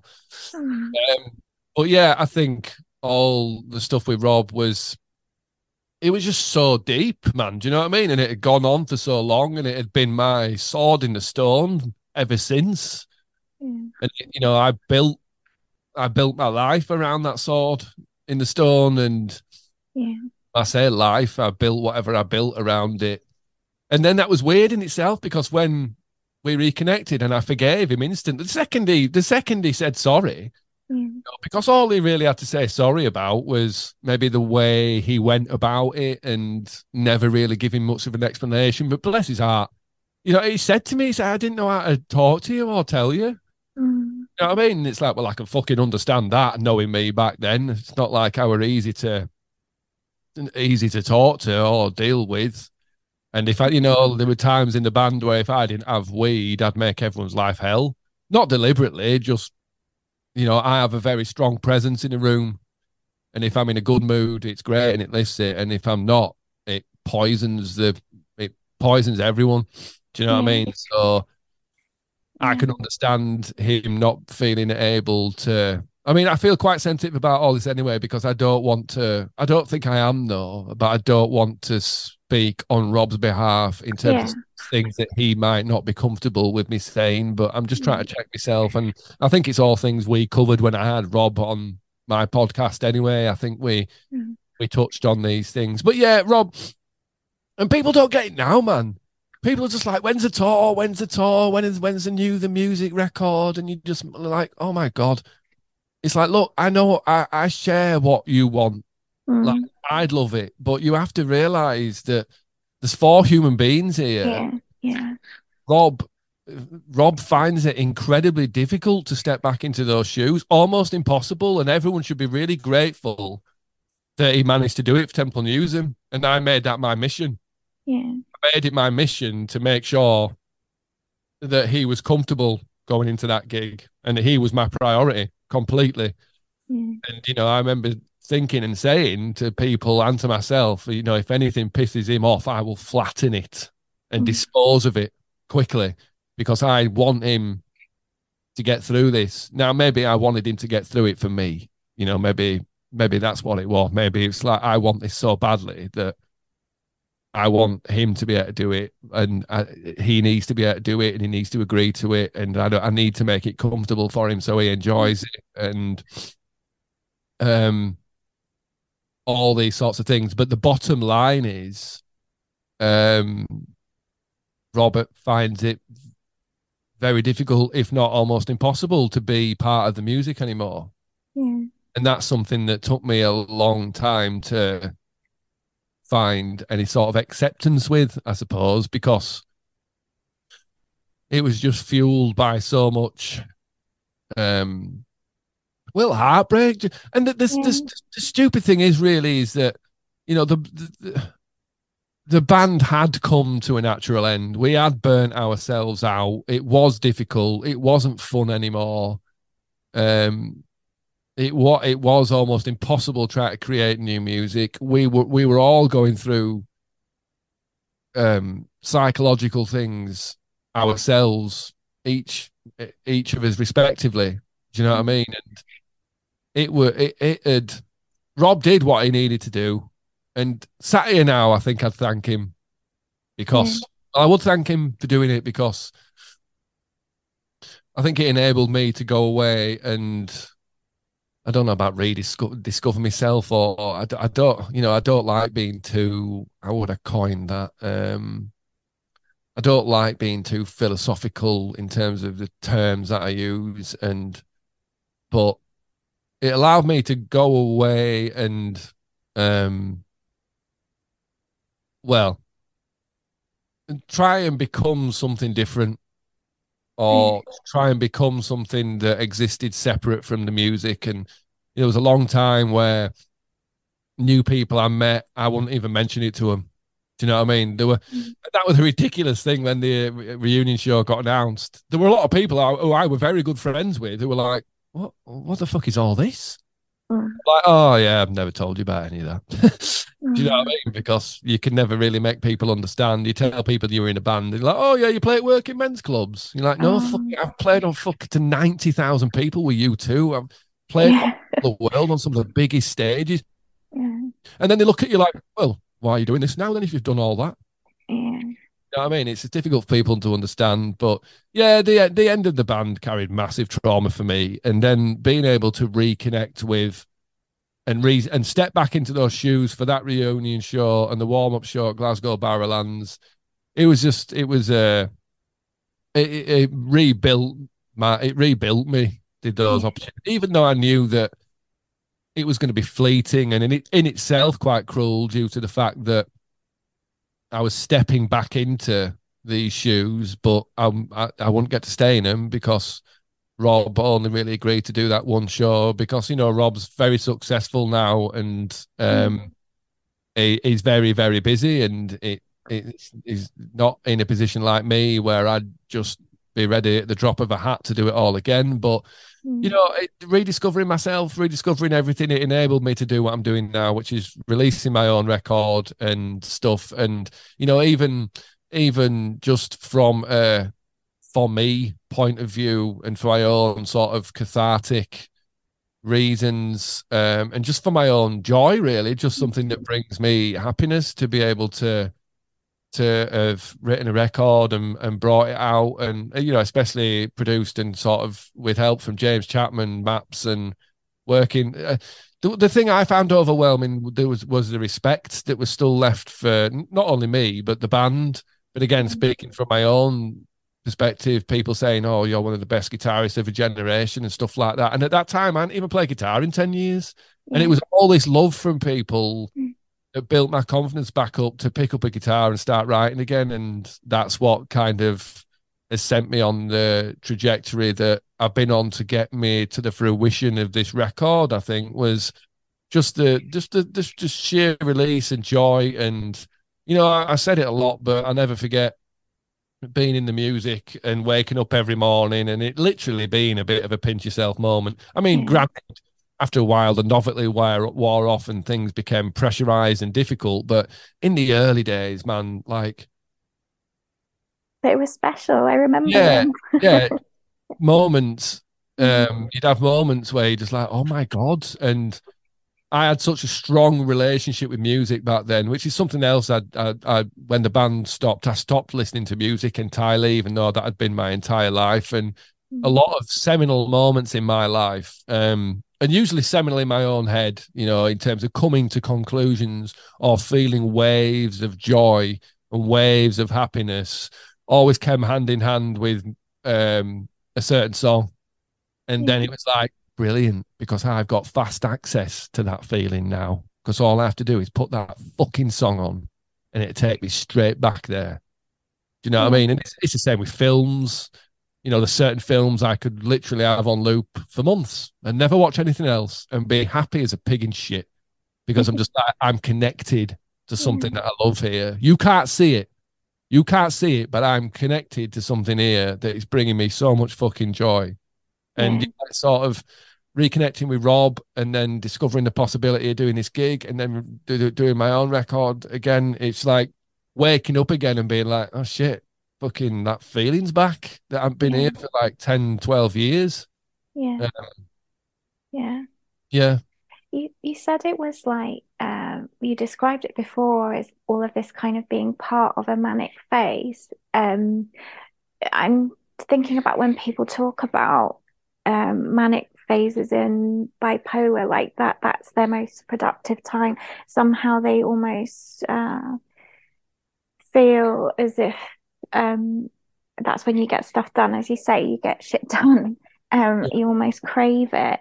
But when you're talking um, it's almost like you're talking about something else on top of that. It's not just about be it being part of bipolar but a part of your just what makes you yeah what makes you tick what keeps you alive and, and gives yeah. you joy. Yeah. Absolutely. It's just it's just me in mm. a lot of mm. ways and that's what i often have problems with being pigeonholed or categorized or yeah that's bipolar and that's the manic side of it and there's a bit of me that understands and accepts that but at the same time really pushes back against that and yeah. I, I that that's another time of feeling misunderstood. You know what I mean? I can be really up and loud and like, and people are looking at me concerned. I don't want you fucking concerned. I'm fine, man. I'm better than you. Yeah. You know, I'm, I'm flying here. Stop trying to rain on my fucking parade and make me feel like there's a problem with myself. Do you know what I mean? Just because you can't fucking keep up with me and my my energy levels and how intense I am, you don't like it. Fuck off again, which has been my mantra. Yeah. Which is why I take myself off on my own. But yeah, you you you're totally right that it's the most productive time it's the most joyful time it's the time where the parts of your brain connect and you, your brain almost becomes superhuman for a short amount of time um, mm. in lots of different ways and then in the back of the back of your mind you've got that well well the health skelter is going to spit me back down eventually so i best make the use of this while it's here. And you know it, it, it manifests itself in the way i write now you know what i mean? I, I don't sometimes I don't write for three, four weeks, and then suddenly just I get this wave of inspiration, and then I can ride that for again sometimes three or four weeks before it uh, ends or something shifts my focus or um yeah I've never associated my manic episodes with negativity. Yeah. yeah. Never. And you know, um that's you know maybe other people who have got labels in their own brain and have had training it says oh manic episode that's bad it's like mm. no it's fucking in stop reading your fucking books man and look in my eyes do you know what i mean your books can only tell you so much mm. Know what i mean? Like book book learning man. It's it, it, like it, i'm not in that book. There might be mm. elements of my behavior that could be comparable but i am not in that book. And just because I have a fucking a diagnosis on me doesn't give you the fucking right to treat me any differently or suddenly think that you're better than me or suddenly think you've got more faculties or suddenly think you're more responsible i've got i've got more authority because you haven't got fucking you know what i mean some people are so fucking some people are so one-dimensional yeah. one dimension. As soon as I got diagnosed, some people who will remain unnamed started treating me like a fucking idiot. Oh, it's like just because I've got this label on me doesn't mean you can treat me any differently. You motherfucker. Do you know what I mean? Yeah. And again, that comes down to that makes me angry because it's the being misunderstood. Yeah. Twat sat over there thinking, oh, well, I've read a book about this and I can see that now he's doing that and then this is going to come. It's like, fuck off. Yeah. I know yeah. that there are elements of that that will be right and will apply, but you cannot judge someone on mm. that. No one, no one will fit the, the the mold and the rule. I mean, people can bend it so yeah. that you do, or so that they can fit you in there. Some people just are so judgmental and it yeah. does make me really sick especially when it comes my way And that's one thing that makes me so fucking angry is when I I can sense that someone is judging me Yeah. or acting high and mighty in some way. And Yeah. yeah, they're moments where I'll forget what really is socially acceptable. Do you know what I mean? And Yeah. That's the trigger yeah, oh, that's a massive trigger. That's a massive. Yeah. Well, I- it's such an important point you're making, though, because I think so many, you know, when people are talking about, you know, mental health awareness, yeah, there are there are categories of things that we can identify, as you say, through books, but actually listening to someone's subjective experience of what they're experiencing is where the power lies. Mm. Because, you know, when you're talking to me about your experience of your highs and lows, I can already tell how different that is to someone I spoke to a few weeks ago about their experience of bipolar. It's very, very different, but equally as valid. And, and actually, the importance of hearing it and understanding that it's not like a cookie cutter thing, and everyone's got um, everyone's got different experiences that are informing it as well. And yeah, the way you describe it, it's very powerful. And I think it's it's useful and helpful for people to realize that, yeah, to take you as you are, uh, rather than ascribe a framework onto you. Um, and to sort of, yeah, pigeonhole you or label you. And because the second you do that, you stop listening. Um, Absolutely, absolutely. yeah, Yeah. yeah. I, it's, it's probably maybe not the most apt comparison, but during during the time after the band when I was trying to find something to do, I actually started working as a support worker for a company, and I was assigned um, uh, a ten year old boy with a brain injury. And what I found fascinating was this company had no idea about this fucking kid. They had literally no idea.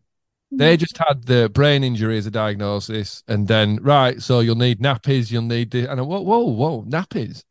Well, yeah, you need nappies, what? Yeah, I'm like, have, have, have, have, have you met this boy that you're Mhm. working for? Well, uh, no, you clearly haven't, have you? He's he's more than capable of doing those sorts of things, and no, I don't need, I don't need that to to take into this scenario. Do you know? Are you just are you just looking at some sort of grid with a, Mm. with a, a list of right? Well, this is going to happen and that's going to happen then because he's got a brain injury. Is that are you for fucking real? You're one of the biggest companies in the fucking world that do this. I've I've just stepped into this role and I can straight away see that you ain't got a fucking clue what you're doing. Yeah. I'm sure you might be. I'm sure you might be able to manage the money side of it and all that sort of crap. But the bottom line is, you must have to know your client. Or is that my job? Is that my job to relay this stuff to you? Even though the stuff I've relayed to you, where you're like, "Oh, that's not your place to say that and say this." It's honestly that was a terrible experience for me, an awful Mm. experience. Um, and I got out of that in quite an explosive way. Um, Wow. How long did you do that for? I think I did it for about was it about six months in total? I Oh, did it. okay. and um I built a great rapport with the individual and he really liked me and we got on brilliantly and I without doubt brought him on in terms of what he was what he's because I think a lot of people have believed the shit that he won't be able to do. Mm. Like, well, you won't be able to play basketball. I'm like, fuck off. Here you go. Here's a ball. There's the hole. Fucking throw it in. Off you go. And he's like, oh, it's gone in. I'm like, see, now bounce it and fucking jog a bit. And do you know what I mean? Like, Yeah. who's made you believe you can't do this shit? It really Yeah. does my head in when people, when that's an automatic response. I can't do that. It's like, Yeah. well, you know, I'm going to get quite annoyed unless you actually just try. Do you know what I mean? Like, Mm. because it just seems like a pre a predetermined response like no i can't do that and i don't know i've gone off on a bit of a tangent there and that's that's that's something that is um that i find quite traumatic all the stuff that happened surrounding that and the way i was treated by that company and ultimately the family as well and the only person that I didn't hold anything against was the individual him, himself who was in the scenario that I was appointed to help with. Mm. Um, you know what I mean? But that was a, and that was another nail in my coffin. That was another nail in the coffin of, oh, I can't exist in a normal world. Um, Yeah. Because I because I see I see shit people do, and I stick my head above the parapet and say it, and I won't let people talk bullshit to me. Yeah. tries to discipline me for something I've done wrong that makes sense. Fair enough. You come and discipline me with something that's full of fucking holes. Get ready to to know about it because Yeah. I will fill every single fucking hole you show me. As quick Yeah. as you show it, I'll jump in it and be like, "Well, square that circle then." How do you explain that? Yeah. And then I'll watch you squirm as you're like, "Oh, I can't because I'm reading the script." Like, get the Mm. fuck out of here. Do you know what I mean? I guess you become a, a good advocate for for the underdog in a way because you see it, you see the injustice when it's happening to other people, like that that boy. Absolutely, Yeah. absolutely. I think that's a very good way of putting it. Mm. very good way of putting it. Advocate for the underdog, and yeah, um, very much so. Very much. So. I don't like people being in situations that they can't get out of and Mm. that they can't see all the walls of. Do you know what I mean? And especially if I can look over and go, "Oh, hang on, I can tell what's going on here." I've taken it upon myself to go over and sort it out. Yeah. You know what I mean? Like, um, I yeah, I find injustice in any sense like kryptonite basically, and it it triggers me ridiculously so. And you know, I've met I've met plenty of people who think they're big and clever or authoritative or you know what I mean, better than everyone else until they meet me in a certain mood, and then I enjoy watching them fucking fold like a piece of paper. Because Mm. I, and I love the thought in my head. It's like you've never met anything like me, have you? You've never met someone who's willing to do this and to put their head above the parapet like this and speak to you in the way that I am. Well, fucking live with it. Do you know what I mean? Mm.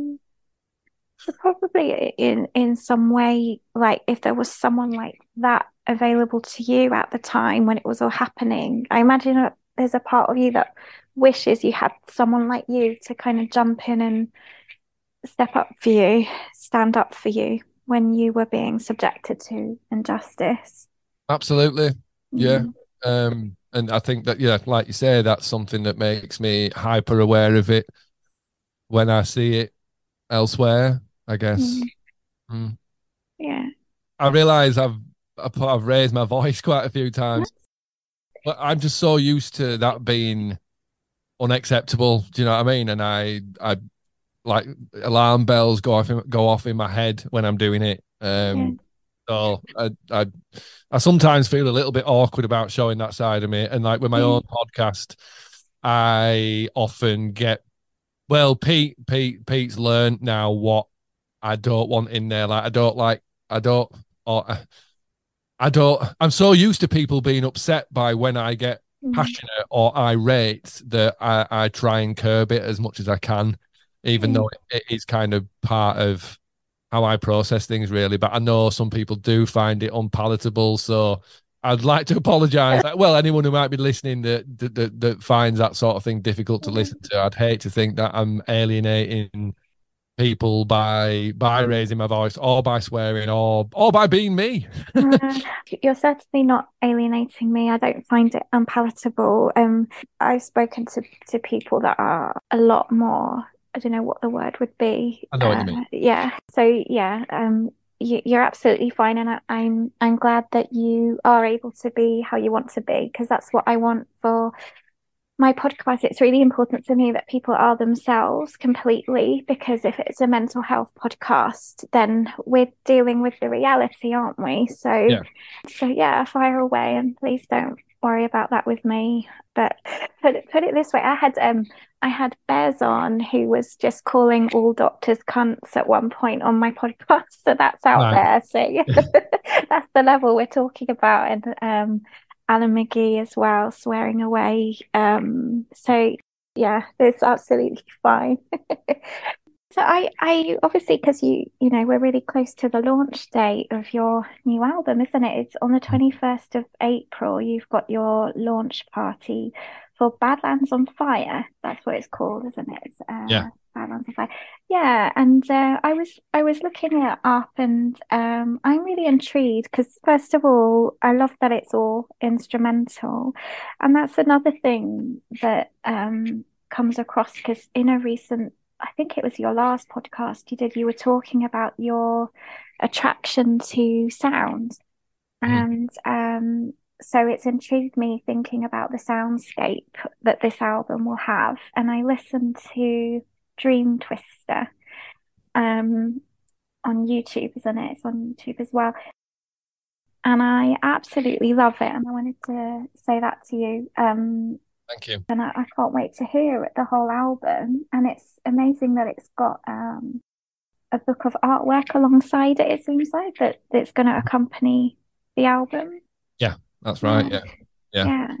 You know what intrigued me about that with the artwork? Um, I was thinking about like how you described the the eight tracks sort of taking the taking the listener through sort of storytelling and it will take you places i think you said it's going to take you places um, mm. and i was thinking about the texturing and you know knowing your guitar playing as i you know from the from the days of the music one thing I remember, because I used to go to a lot of your gigs, was this feeling of being enraptured in a sound. Like it, it was so different to anything out at the time. I, I think the only other band I remember feeling that way with at that time was the Cooper Temple Clause. Um, I know obviously you both have very different sounds as well, but what I mean by that is that it was in those gigs where I would let out all my emotions. So if I wanted to cry, I'd cry. If I wanted to scream, I'd scream. I'd have no inhibitions. And that's what I love about your music. And I have a sense about this album that it might do something similar in a different way, but similar in terms of the emotional impact. Um, yeah, I think I think you're exactly right. Really, I mean, it's uh, the whole album's an emotional journey. I mean, you know, the title itself, "Badlands on Fire," that's that's very deliberate and refers specifically to the Badlands. Is the the the you know the the places where I've been after losing my identity, losing my connection with Rob, and all the other things. Um, and then the joy of rediscovering everything that I had and it was like kind of being able to climb out of a valley and then fucking set it on fire and stand around stand on the edge of a cliff and watch it all burning mm. and have you know and have that satisfaction of i'm going to stand and watch you die. Do you know what i mean? For all that you've put me through. And mm. that's what the that's what the record is. It's it's it's like nurse it's like nursery rhymes for adults or like I don't that's probably not the right term but it's it's self-soothing. That that's what the record is and it's it's like a sunbed for the soul. Do you know what I mean? That's oh, what nice. that's what it's meant to be. Do you know what I mean? It, it, and that's where it's meant to take people and you know, um, I am quite shy about my voice, even though some people have got say I've got a decent voice, and I do do, a, a, you know, a lot of demos I'm doing now are uh, vocal as well. But I deliberately wanted to make a, an atmospheric, cinematic, instrumental record. I've always found a connection with music from film in the same way that I would, uh, you know, a pop song or a classic rock song. It, I, I see no difference. Do you know what I mean? It, it's a piece of music that makes you feel something and I came to the conclusion it didn't matter because you know like something with Dream Twister I'd like to think that everyone can listen to that and not need any words and know exactly what it's saying or what it's doing what it's trying to do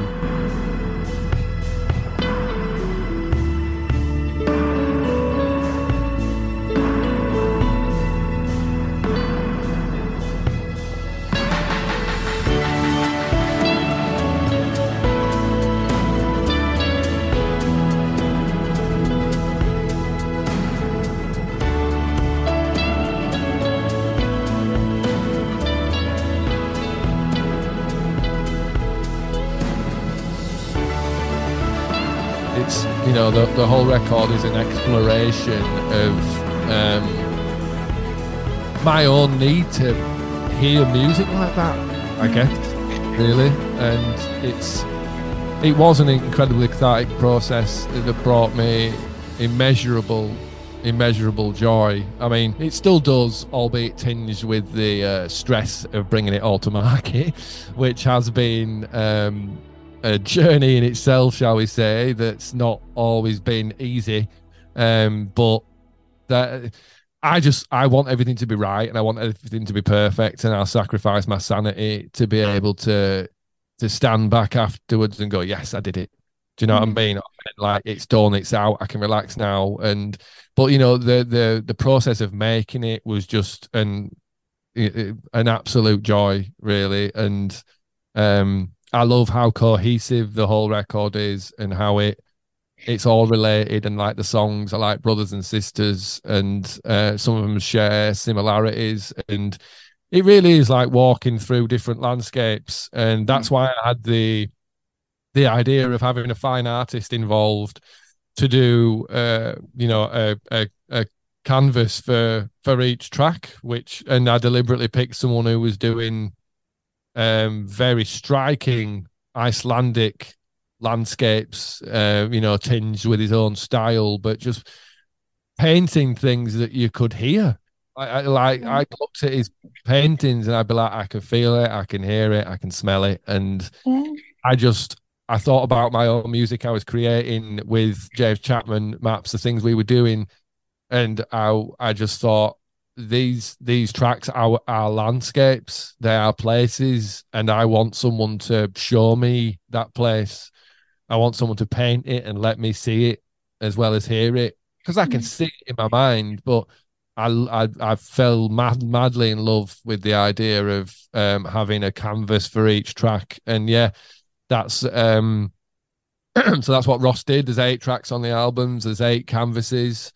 Um, and they all depict a different place. They picked a mm. different track. They depict a slightly different emotion the overriding, overwhelming emotion is obviously joy and celebration, but um, there are there are darker elements in there, and that was the idea of the book as well, because mm. it's full of notes from from not only from me but also from Ross and also from James Chapman maps. Um, uh, you know, sort of explaining the the the meaning of the songs, really, I suppose, and the, and the emotions and the the the fact that the songs um all the pieces of music i know that some people don't like a piece of music being called a song if there's no words but you know how they are like different chapters of um a story or a book um and yeah i i'm really proud and thrilled that it's come to fruition in such a powerful way i mean a lot of that is down to ross um the artist and his wife um, Nicola, who is equally as skilled and creative, um, artistically and creatively. And uh, they they are the two people I was speaking about actually when it was like fucking hell. It's like I've met these people and it's like meeting what humans should be mm. in lots of ways. Do you know what I mean? Just mm. um and yeah, they though they've done an immeasurable amount to to to help bring my ideas to life. It, as I say, it's it's a celebration. It's joy. It's it's shaking off that s- sort of cold, dead um, version of me, and allowing the original version of me to breathe again. The one that mm. sort of died when when the band ended, and other other a few other things. It's almost like I don't want anyone else to ever go there, so we'll all watch it burn together. That sort of vibe, really. You know, I, I I wanted to do something different. I didn't want to just release an album of songs and there you go. I I I always envisaged it being something more than that, something much more full artistically fulfilling and um, you know, I just became addicted to the process. I became addicted to writing the tunes with James and then giving the tunes to Ross and then waiting the two or three weeks and like being on tenterhooks waiting for a ping on my phone that I knew would be the image, the next image for the next song. Every single time it was just like bang, perfect. And that just made me realize how strong the identity of each track was and that Ross just understood it implicitly.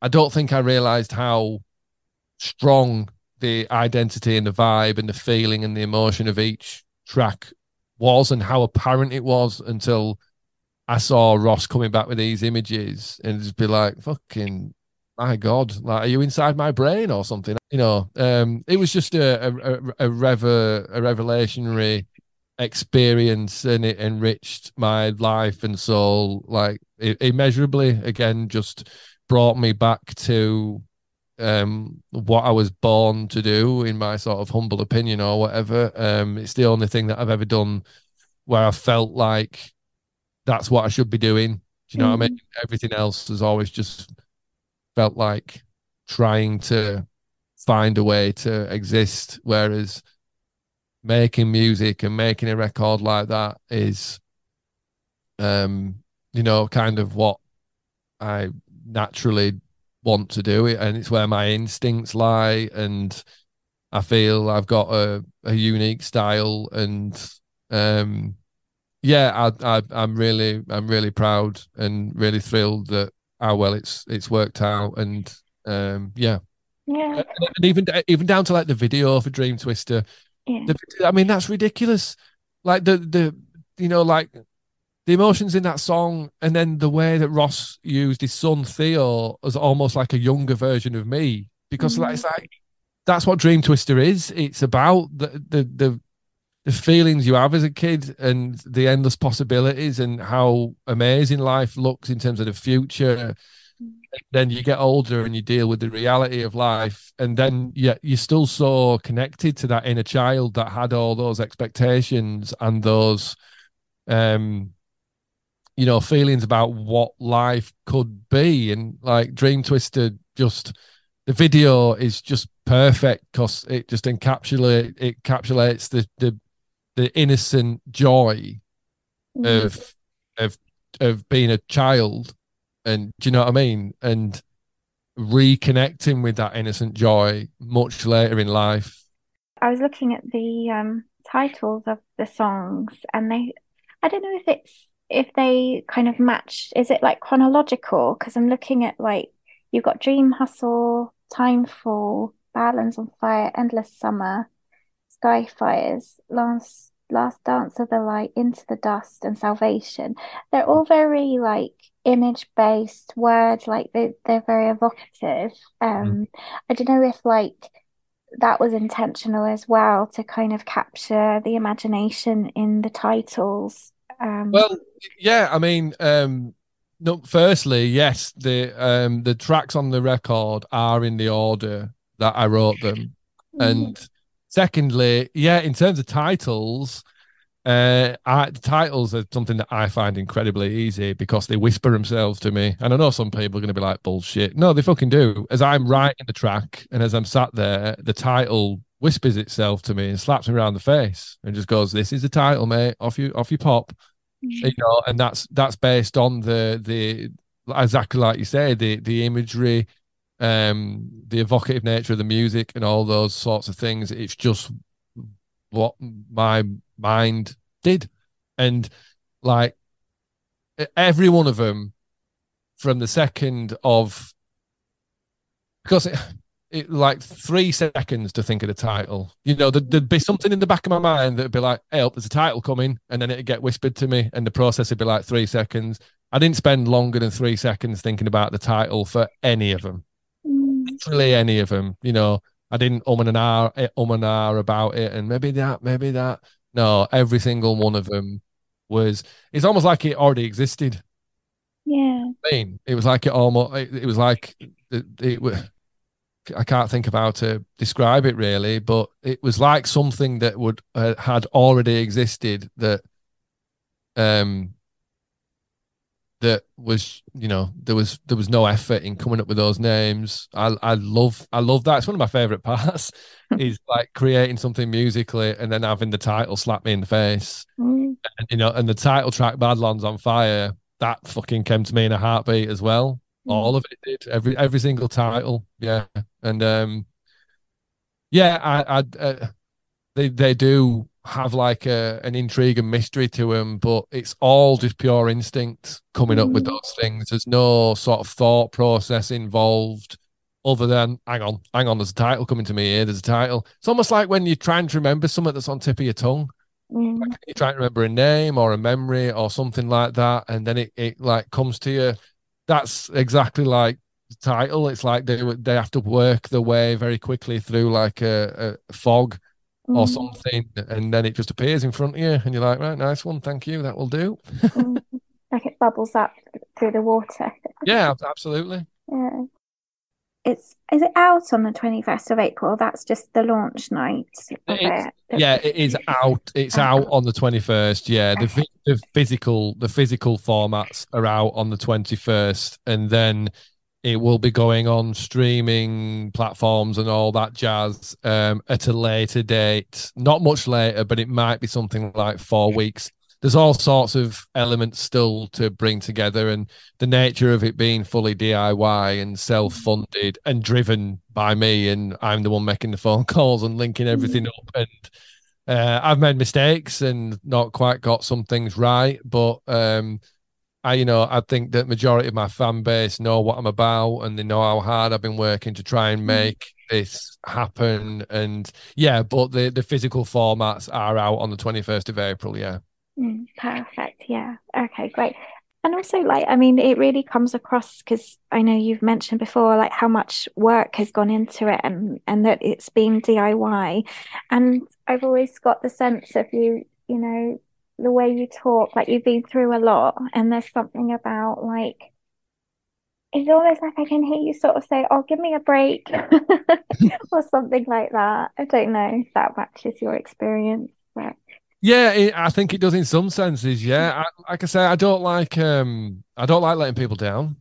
mm, I, I don't like letting anyone down. It's something that um, I can't live with. So, um, and that was one of the trepidations about entering a project like this and talking about it and unveiling it to people is like you've then got to do it. Do you know what I mean? You've then and mm, and and try and get everything right and yeah um yeah i mean I, i've been through a lot emotionally i suppose and in my it's certainly in my own head look you know i don't i, I wouldn't want to sit here and and try and compare myself against people who who genuinely struggle through life and have all kinds of horrible things happen to them i'm i'm do you know what i mean what's the Mm. word i don't want to sound at any point like a martyr do you know what I mean? Like the, everyone's experiences are their own and they are proportional within their own realms of experience. And uh, I'm just another one of those people, really. Um, I, I I love the fact that I've got an audience that understands me. You know, no matter how big or how small, doesn't matter to me. It's like I feel part of something yeah. through my podcast, through my connection with Ross, Nicola, Theo, and Pete, and all the creative things that I'm doing. Do you know what I mean? It, it's it, they're the sorts of things that have um, rebuilt me and made me feel part of something again. Yeah, yeah. I'm really moved to hear that, actually, Adam. Yeah, that you've built yourself back up and feel like you belong. You've made such um, a powerful point in a way when you were talking about, you know, connections, both of the, the connections you've made here with Ross and Theo and Nicola, but also like the way you describe the relationship with you and your bandmates, because you made the point. I mean, I guess you, you know, you met at school, and it's more, it's more than just that you were in a band together. Like, I guess you all loved each other in a way. You're talking about like attachment and that being in a band is a, is at once quite a traumatic experience, but it also bonds you in a very unique way that no one ever could really ever understand apart from the people who were in it together. And you're bonded through that forever. Um, and so I can I can really appreciate how it just makes separation so much more painful and, and difficult and nuanced than maybe a lot of people might consider when you're in a band that it is I think you mentioned I think you said heartbreak um before that it that I imagine it really does feel like a well even like death like grief or something. Yeah, yeah, yeah, yeah. yeah Absolutely. Absolutely. Yeah. Um yeah, and I think we've we've all matured as people, and um, yeah, going through that shared experience, the the good and the bad, um, it it's been it it's been life affirming to to reconnect with the other 3 mm-hmm. in the mm-hmm. way in the way that in the way that we have, and that we've got a much more healthy, uh, a much more healthy relationship as a whole, and um, and and I suppose the irony is the conversations that I do have with the lads now are the polar opposite to what they used to be, which were completely piss taking banter and just having a laugh and creating this fun bubble to now, you know, whenever I do talk to them, we do discuss feelings and stuff and and the things we went through and we, we reflect fondly on the good times and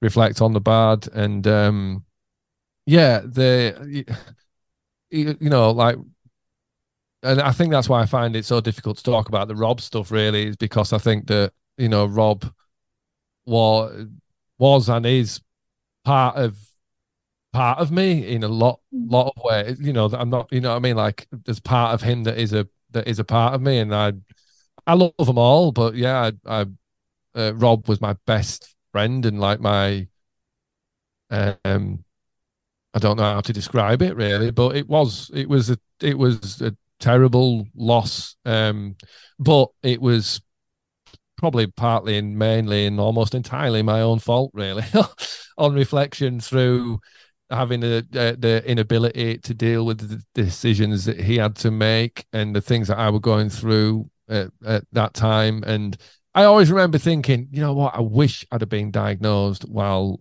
uh, uh the band were active or earlier, like mm. so that I could have shown these people the real me free of because that was a ridiculous thing. As soon as I got diagnosed and started taking the medication, you know, the psychiatrist like, look, there's quite a few things we can try. Let's start with this. Mm. Not not everyone gets on with it. See how we get on with it. You know, like 20 minutes after taking the first one, I was like, oh my god. So this is is what's been missing, is it?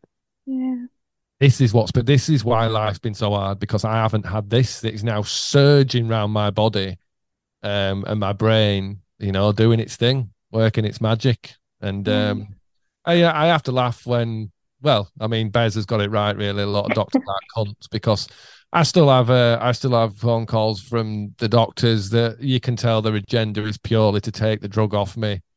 And mm. um, you, you know, first of all, I tell them they have no fucking authority, which is true. They've got absolutely no authority to take the medication away from me just because it suits their fucking budgets. And unfortunately, that's what we're dealing with this in this world. It's a business. It's no longer about care.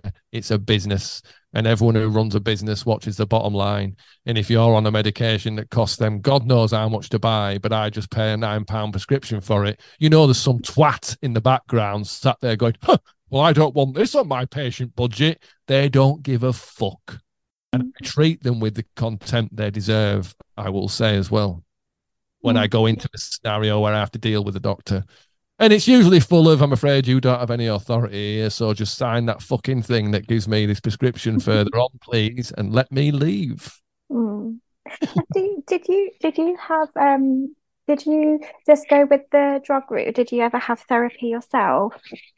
Um, I just went the drug route. I did yeah. have um I had continuing sessions with the psychiatrist, but I could sense that once he'd realised the medication was working, he didn't really think there was hmm. much. Lots of people were mentioning CBT to me and stuff, and I said to him, "What about CBT?" And no word of a lie, laughed and said that he, he, said that will be absolutely useless on your brain. Mm. Trust me. From my experience of you, you would see mm. straight through all that stuff. And I'm not mm. suggesting that CBT is in any way a bad thing. He just decided mm. from what he'd learned of me that it wouldn't have any impact on me. Yeah. but yeah, but your your um I was going to say because Phil trained as a therapist, didn't he? He became a counsellor. So I don't know if if discussions about that came up between you. No, I mean, yeah. The thing with Phil was uh, it was actually me that suggested he should become a counsellor, and uh, because it was um, it was through having to deal with my um, because me and Rob, me and Phil kind of became a bit pally, and I'd go around and speak to him a bit, and he helped me a lot because he'd sit there and listen to me while I ranted on about all the things that were going on in my head. and it was midway through one of those rants, I stopped very coldly and just looked at him and just went, "You're not really good at this. You should be a counsellor." And then I, and then I went back into my tirade, and then it was months and months and months later. He sent me a message. Might have even been a year later. Sent me a message saying, "I just wanted to say thanks for mm. suggesting I should become a counsellor because that's exactly what I've done, and I'm loving it." And that, and at the time, I was like, I don't even remember saying that, and then it suddenly came back to me. I was like, "Oh no, I do remember saying that now."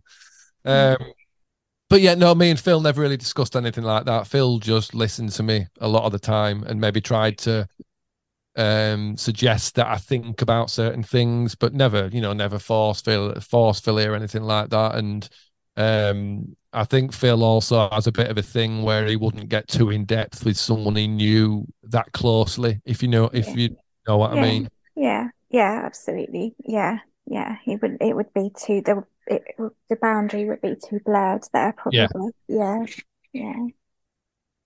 I don't have any more questions as such, unless you wanted to say any more. No, I think I think um I think uh, I, it's been brilliant. I've I've it, it's been really um I'm going to say I've enjoyed it.